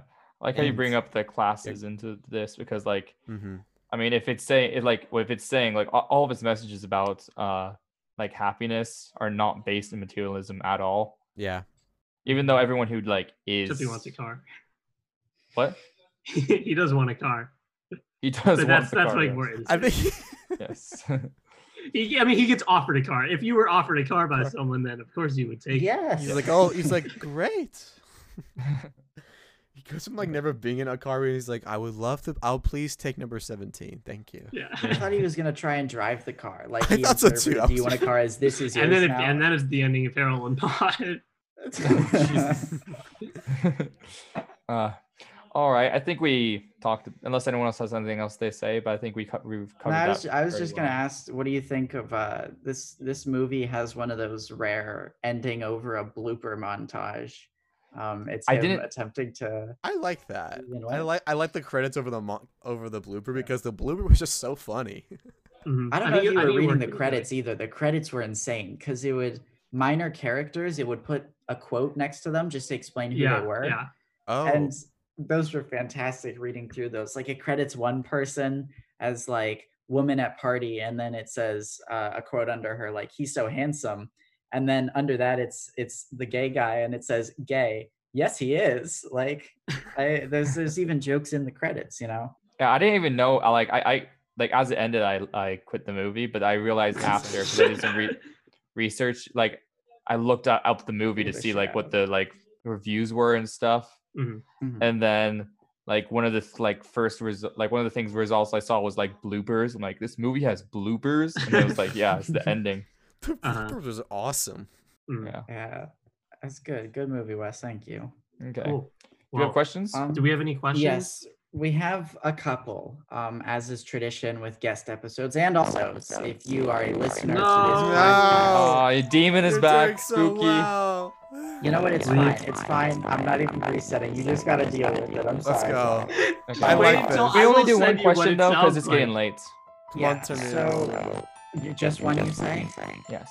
Okay. Okay. If you listen to this podcast and you want to leave questions for us to answer, you can do so at the subreddit. Everyone's laughing at this strange demon voice. I don't know what it sounds like, but you can put uh, my clip that I recorded in. He, he doesn't Yeah, know well- what it sounds like. That's the best. part. So, yes, if you want to leave questions, please do so at the subreddit. There will be a link in the show notes to the subreddit. Just look for the latest questions thread. You can ask whatever you want, or go to the uh, Postpone Instagram or the Pone Channel Instagram. I don't know, I don't remember what it's called. That'll also have a link in the description. Go ahead and, and DM us a question there if you want us to. Because we're running low on time, we're just gonna ask one today. I figured since it's it's Halloween, the day that this goes up, I thought it might be fun to ask if any of y'all have spooky ghost stories that have ever happened to you, something that you know might have spooked you in real life, something that you can't explain. Uh, everyone has ghost stories, or at least that's what Joe Rogan tells me. I was just wondering if y'all have a spooky occurrence that you want to talk about. Um. Yeah. Once I was doing a podcast, and then a demon took over. I don't know what it sounds like. Okay. Okay. Um. I don't believe in ghosts, and even that, that I mean you don't need to believe in ghosts to answer this question, but I can't think of a specific time. You know, sometimes doors have closed, but that's also because I've closed the door on the other side of the room, and the wind makes the door close or open. I don't. I, d- I don't believe in ghosts, but I, Let's the thing is. I, I can't answer that because I, I don't I don't believe in ghosts. I don't. This, I don't I don't either, but you don't don't either, have to. Like the point is, that's what makes it scarier. Is if you don't Yeah. believe, and then you say, "Oh Mhm. shit, why I, that one I don't know." You know, I find it more interesting to hear ghost stories from people who don't believe in ghosts. Because Well, what would you what do you consider a ghost story that's so I have a gore. Wait, I, I have I have one. one too. yeah, if, if Oh. you have, yeah, yeah, go ahead, yeah, yeah. you want to go first, Anthony, or me? Mine isn't like a conventional ghost story. that's even better. Okay. Well, I wasn't even there. So my brother was playing golf Uh-huh. and he was on the putting green and this old guy, this older gentleman walks up to him. And this is right after my my grandmother passed. Mhm. And so then he just walks up to him and he starts talking to my older brother that never met him in his life, just won't stop talking to him, but was like super like proud of him and like, oh, what a great swing, like what a great putt, like you're doing so good. you probably Mhm. practice really. He's, he's getting like super involved in him, and like the entire time, my older brother felt had like he like the guy had a vibe of like my grandmother's vibe to him, Mhm. and so he was he was like this was like so he kept talking to him. He just kept talking to like this guy, this dude who had like a like a spiritual vibe of like my grandmother, and it was like really nice and like really cool. But like it was he was That's like cute. he was like what just happened? That was weird. And then he played nice. 18. Oh shit. Hey. Yeah. yeah. What about you, Wes? You got excited there for a second. Well, because I just remembered something, and um, this will really. wor- Let me just give me like one second to look something up. I can do one if you if you need to look something up. Yeah, go, Nick. All right. So, um, I was in drama. Obviously, you know how drama people are. Well, that's spooky. Um, but so people that are in drama tend to believe in theater ghosts, right? Uh, the theater ghost is, of course, a tradition of drama. I Uh, don't, you say, of course. I've never heard of this in my life. really, you've never heard I of have. theater ghosts? Ghosts tend to haunt theaters because ghosts are. I don't know. 'Cause- I don't know what the explanation fun. is. It's because people that are in theaters are drama people, and drama people like believing in ghosts. That's the Okay, that's fair. explanation. That's fair. Yeah. But so I don't believe, I wouldn't say I don't believe in ghosts. I don't think they're real, but I do think that the things people attribute to ghosts might be something that is like harder to explain. Because I don't think people lie generally about ghosts, especially not. people I know.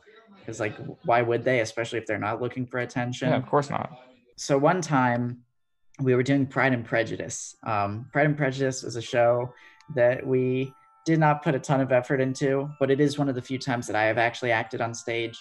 And directly before the show opens, um, Steven comes up to me as like, "Hey, do you want to go into the attic of the theater?"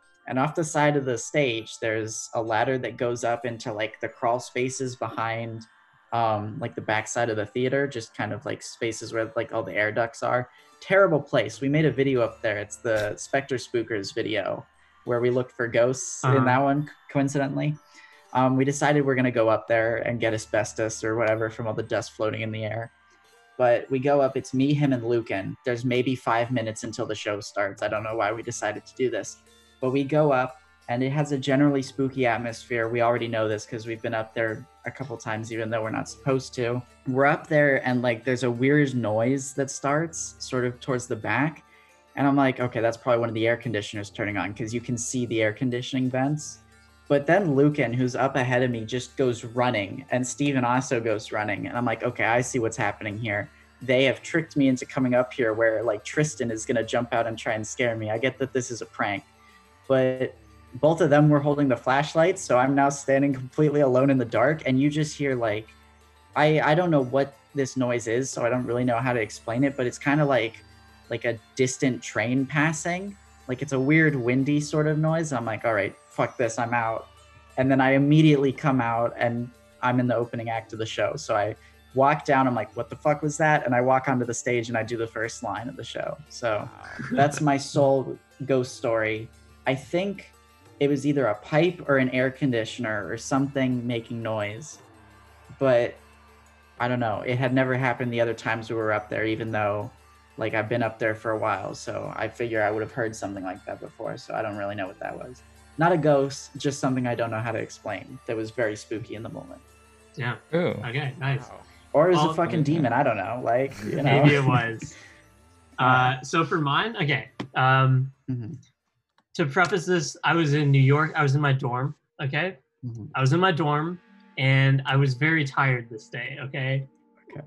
Like, like, like, I don't think I got that much sleep at all because I know this because I was taking a nap in the middle of the day, and I think I had just gotten back from class because the way I set up my schedule for semester, blah blah. You don't even know this. Just a bunch of early classes. So I would come home, and you know, sometimes I'd take a nap. I, well, I, I, it wouldn't be taking a nap. I would fall asleep watching YouTube uh, because I don't. I'm not. I can't like will myself to go to sleep, but I can Yeah. definitely fall asleep watching some YouTube. So anyway, I fall asleep for like two hours. And I wake up and I get an email from my dad. And I know this isn't spooky, but the spooky thing is that it's in response to an email I sent him.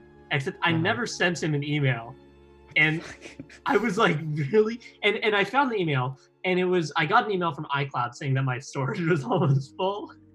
um, and then the email that I quote unquote sent, it says not sure what I should do, and that's it. And then my dad says first click through the upgrade link to see what you might want to do to decrease your what you're restoring. But anyway, it was like totally normal, and it wasn't like a malicious thing at all. But I was just so confused because I I like don't remember sending that at all. I was like, did I send this in my sleep? Like I was like half conscious, Mhm. just enough to like read without because I definitely have done things like like I've I know people who have sleep text. I, I don't I Mhm. don't I think I have sleep text, but there are times when I'm so tired, like right after I've woken up, um, no or right before I'm gonna go to sleep, that like I do or see something that I just don't remember where I saw it from, like the next day. Um, Mhm.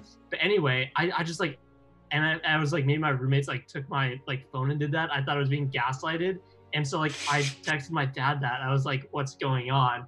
Like, I didn't send you an email. Uh, and then he's like, I, I like I don't know what's going on either. Um, like that's kind of weird. And then my mom texted me and she's like, Oh yeah, you know how I'm using your old laptop? Well, you're still logged into Google, so I just sent it from your email. And I was like, What the hell? Like I was I was genuinely freaked out because I was like, as I thought it was something I had done without remembering it, and I just I thought that I had like short-term memory loss or something. That's Ah, pretty good. That's pretty good. That's Are you funny. you sure you don't have anything? no. Nothing. I've heard I've heard of stories. Like I have Yeah. one friend who like swears that once he was like downstairs and there was um a light that was unplugged that kept going flashing that kept flashing and it was unplugged. I was like actually I'm not sure if he, I think he might have said that his brother swore. So that's third third it's away. I don't know. And Friend of a now the of a friend. listeners will spread this story even further and just be like, I, Yes, some guy it's was talking about a light. I don't Yeah. know. I remember on a podcast I hear this guy talk about his bro- his friend's brother. Yeah. well, there you go. That's our spooky Halloween stories. Um, Yes. At first, And- when when when I said that it could be things that like at first you couldn't explain, and Wes like lit up, I genuinely thought he was about to tell the bear story from from the road trip. Do you remember this? You were Yes, probably half bear. asleep for that too. bear, Yeah, that was Oh, terrifying. that wasn't was- that wasn't a bear. I know it wasn't a We bear. thought it was Oh, a oh, bear. yeah, yeah, yeah. No, no, I know you're talking about. Joey wakes me up like shaking and thinks. I was, says, I think I, was the think there's first a one up, bear. but I didn't. Was, I was too scared of to say anything. Yeah, so I I'm sure we've mentioned this story on on something before, but we're on the road trip, right? And we're sleeping at Lassen, right? And um But we're am- doing am I- backcountry, so we're not at the campsite. yeah, am I allowed to We're- say this? Like I'm so I'm the only one there. Uh everyone else is is is asleep. They're tired, right? Um and you hear these noises in the distance. I'm like that's a large creature in the distance. And then you hear it's like start like galloping towards us, right? And in retrospect, the fact it's galloping means it's probably not a bear, but it sounded No, like a felt- heavy it, animal. It, didn't sound, it felt big though. I didn't It- hear the it- gallop because could, I like- woke up only when it was next to us, so I didn't hear it galloping. Yeah. And Wait, then the worst part is once this large creature is next to us, you hear it like start like sniffing. like You hear sniffing. deep And sniff against the thing. And it when I could only so hear the noise of it moving, I thought, "Oh shit, that is a bear." That is I think I actually, I like actually we're thought it about was to a- be. I thought it was wolves because I heard multiple. Yeah, once I heard footsteps. once I heard the sniffing, I was like, "Okay, it's a wolf. That's not as bad." But if there's I more thought than it was a one them, bear that's still up not good. until I looked up and saw it. And so Chris just starts like tapping me. It's like, Nick, what the fuck is that noise? Kyle doesn't say anything this whole experience, but he's like just sitting there, like, oh, something's out there. Uh-huh. And you just hear Joey and the other tent go, guys, there's a bear. What what do we do? Mm-hmm. and so I finally am like, okay, I'm just gonna like slowly making as little noise as possible, look up through the crack of because up near the top of my tent, there's like a little mesh window. I'm looking through and I see a large animal behind Wes's tent. And I'm like, what the fuck is that? And it raises its head. I'm like, guys, it's just a deer. Right. Yeah. I we Uh-huh. go out of the we Those go are out to- terrifying. Seeing them like the silhouettes dash between the trees, like oh my god. Yeah, and there's even, even knowing it's a deer. both nights that we were at Lassen, Lassen was the only place where we heard large animals. Because even on the second night, you could hear them galloping around. I'm like, oh god, this again, you know. Mhm. But that was in the moment. I was legitimately like, okay, this is the Spook. moment where we have to figure out how to not die. You know? Yes, I agree. uh, it was Wow. great.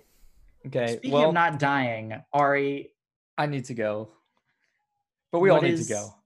yeah, Oh, oh, well, um, uh, well, this one is good. I mean, Well, hold on, uh, Anthony. Thank you very much for coming on. It was Oh, great. yes. We were It's looking been Thank you for having you. me finally. Yeah. I'm so Yeah. glad I did this. This is so much. This is so much more than I expected. It's so fun. It's Yeah, yeah, it's a it's good. It's good. You were you were a good Been great. guest. You know, we Yeah. good We'll movie. put that testimonial on our website. We'll be like, this is why you should be a guest on Photon. Anthony loves it. It changed his life. We are the Chauncey Gardeners. All right, Ari, yeah. recommend. Um, who wants to take a guess what I'm recommending? We're at two. Yep. There, What? here No! we go. yeah. Wes, you guessed it. Wait, I shouldn't have guessed that. I should have Yeah. guessed like I should have guessed No. like I don't know. No, it's, it's flooding. I recommended this for you, Wes. Actually, I am recommending this for you. That What if I fast guessed a different movie, Ari? Would you have chosen that? He would have said no. It's Borat too. I mean, No, I, I would I would have said whatever you, I would have did whatever you said. Wes, you did fuck this. up, shut up, shut up, shut up. Cap, cap, cap, cap, cap, cap. I'm like, I need, I want to watch this. I don't have anything else to recommend, and it's, it's gonna be funny to talk about this a lot with Wes. So that's it. All right, make sure to rate our podcast if you haven't on your respective app. Check out our uh, YouTube channel and also social medias. We have at least uh, Instagram. All right, bye. Happy Halloween. Happy Halloween.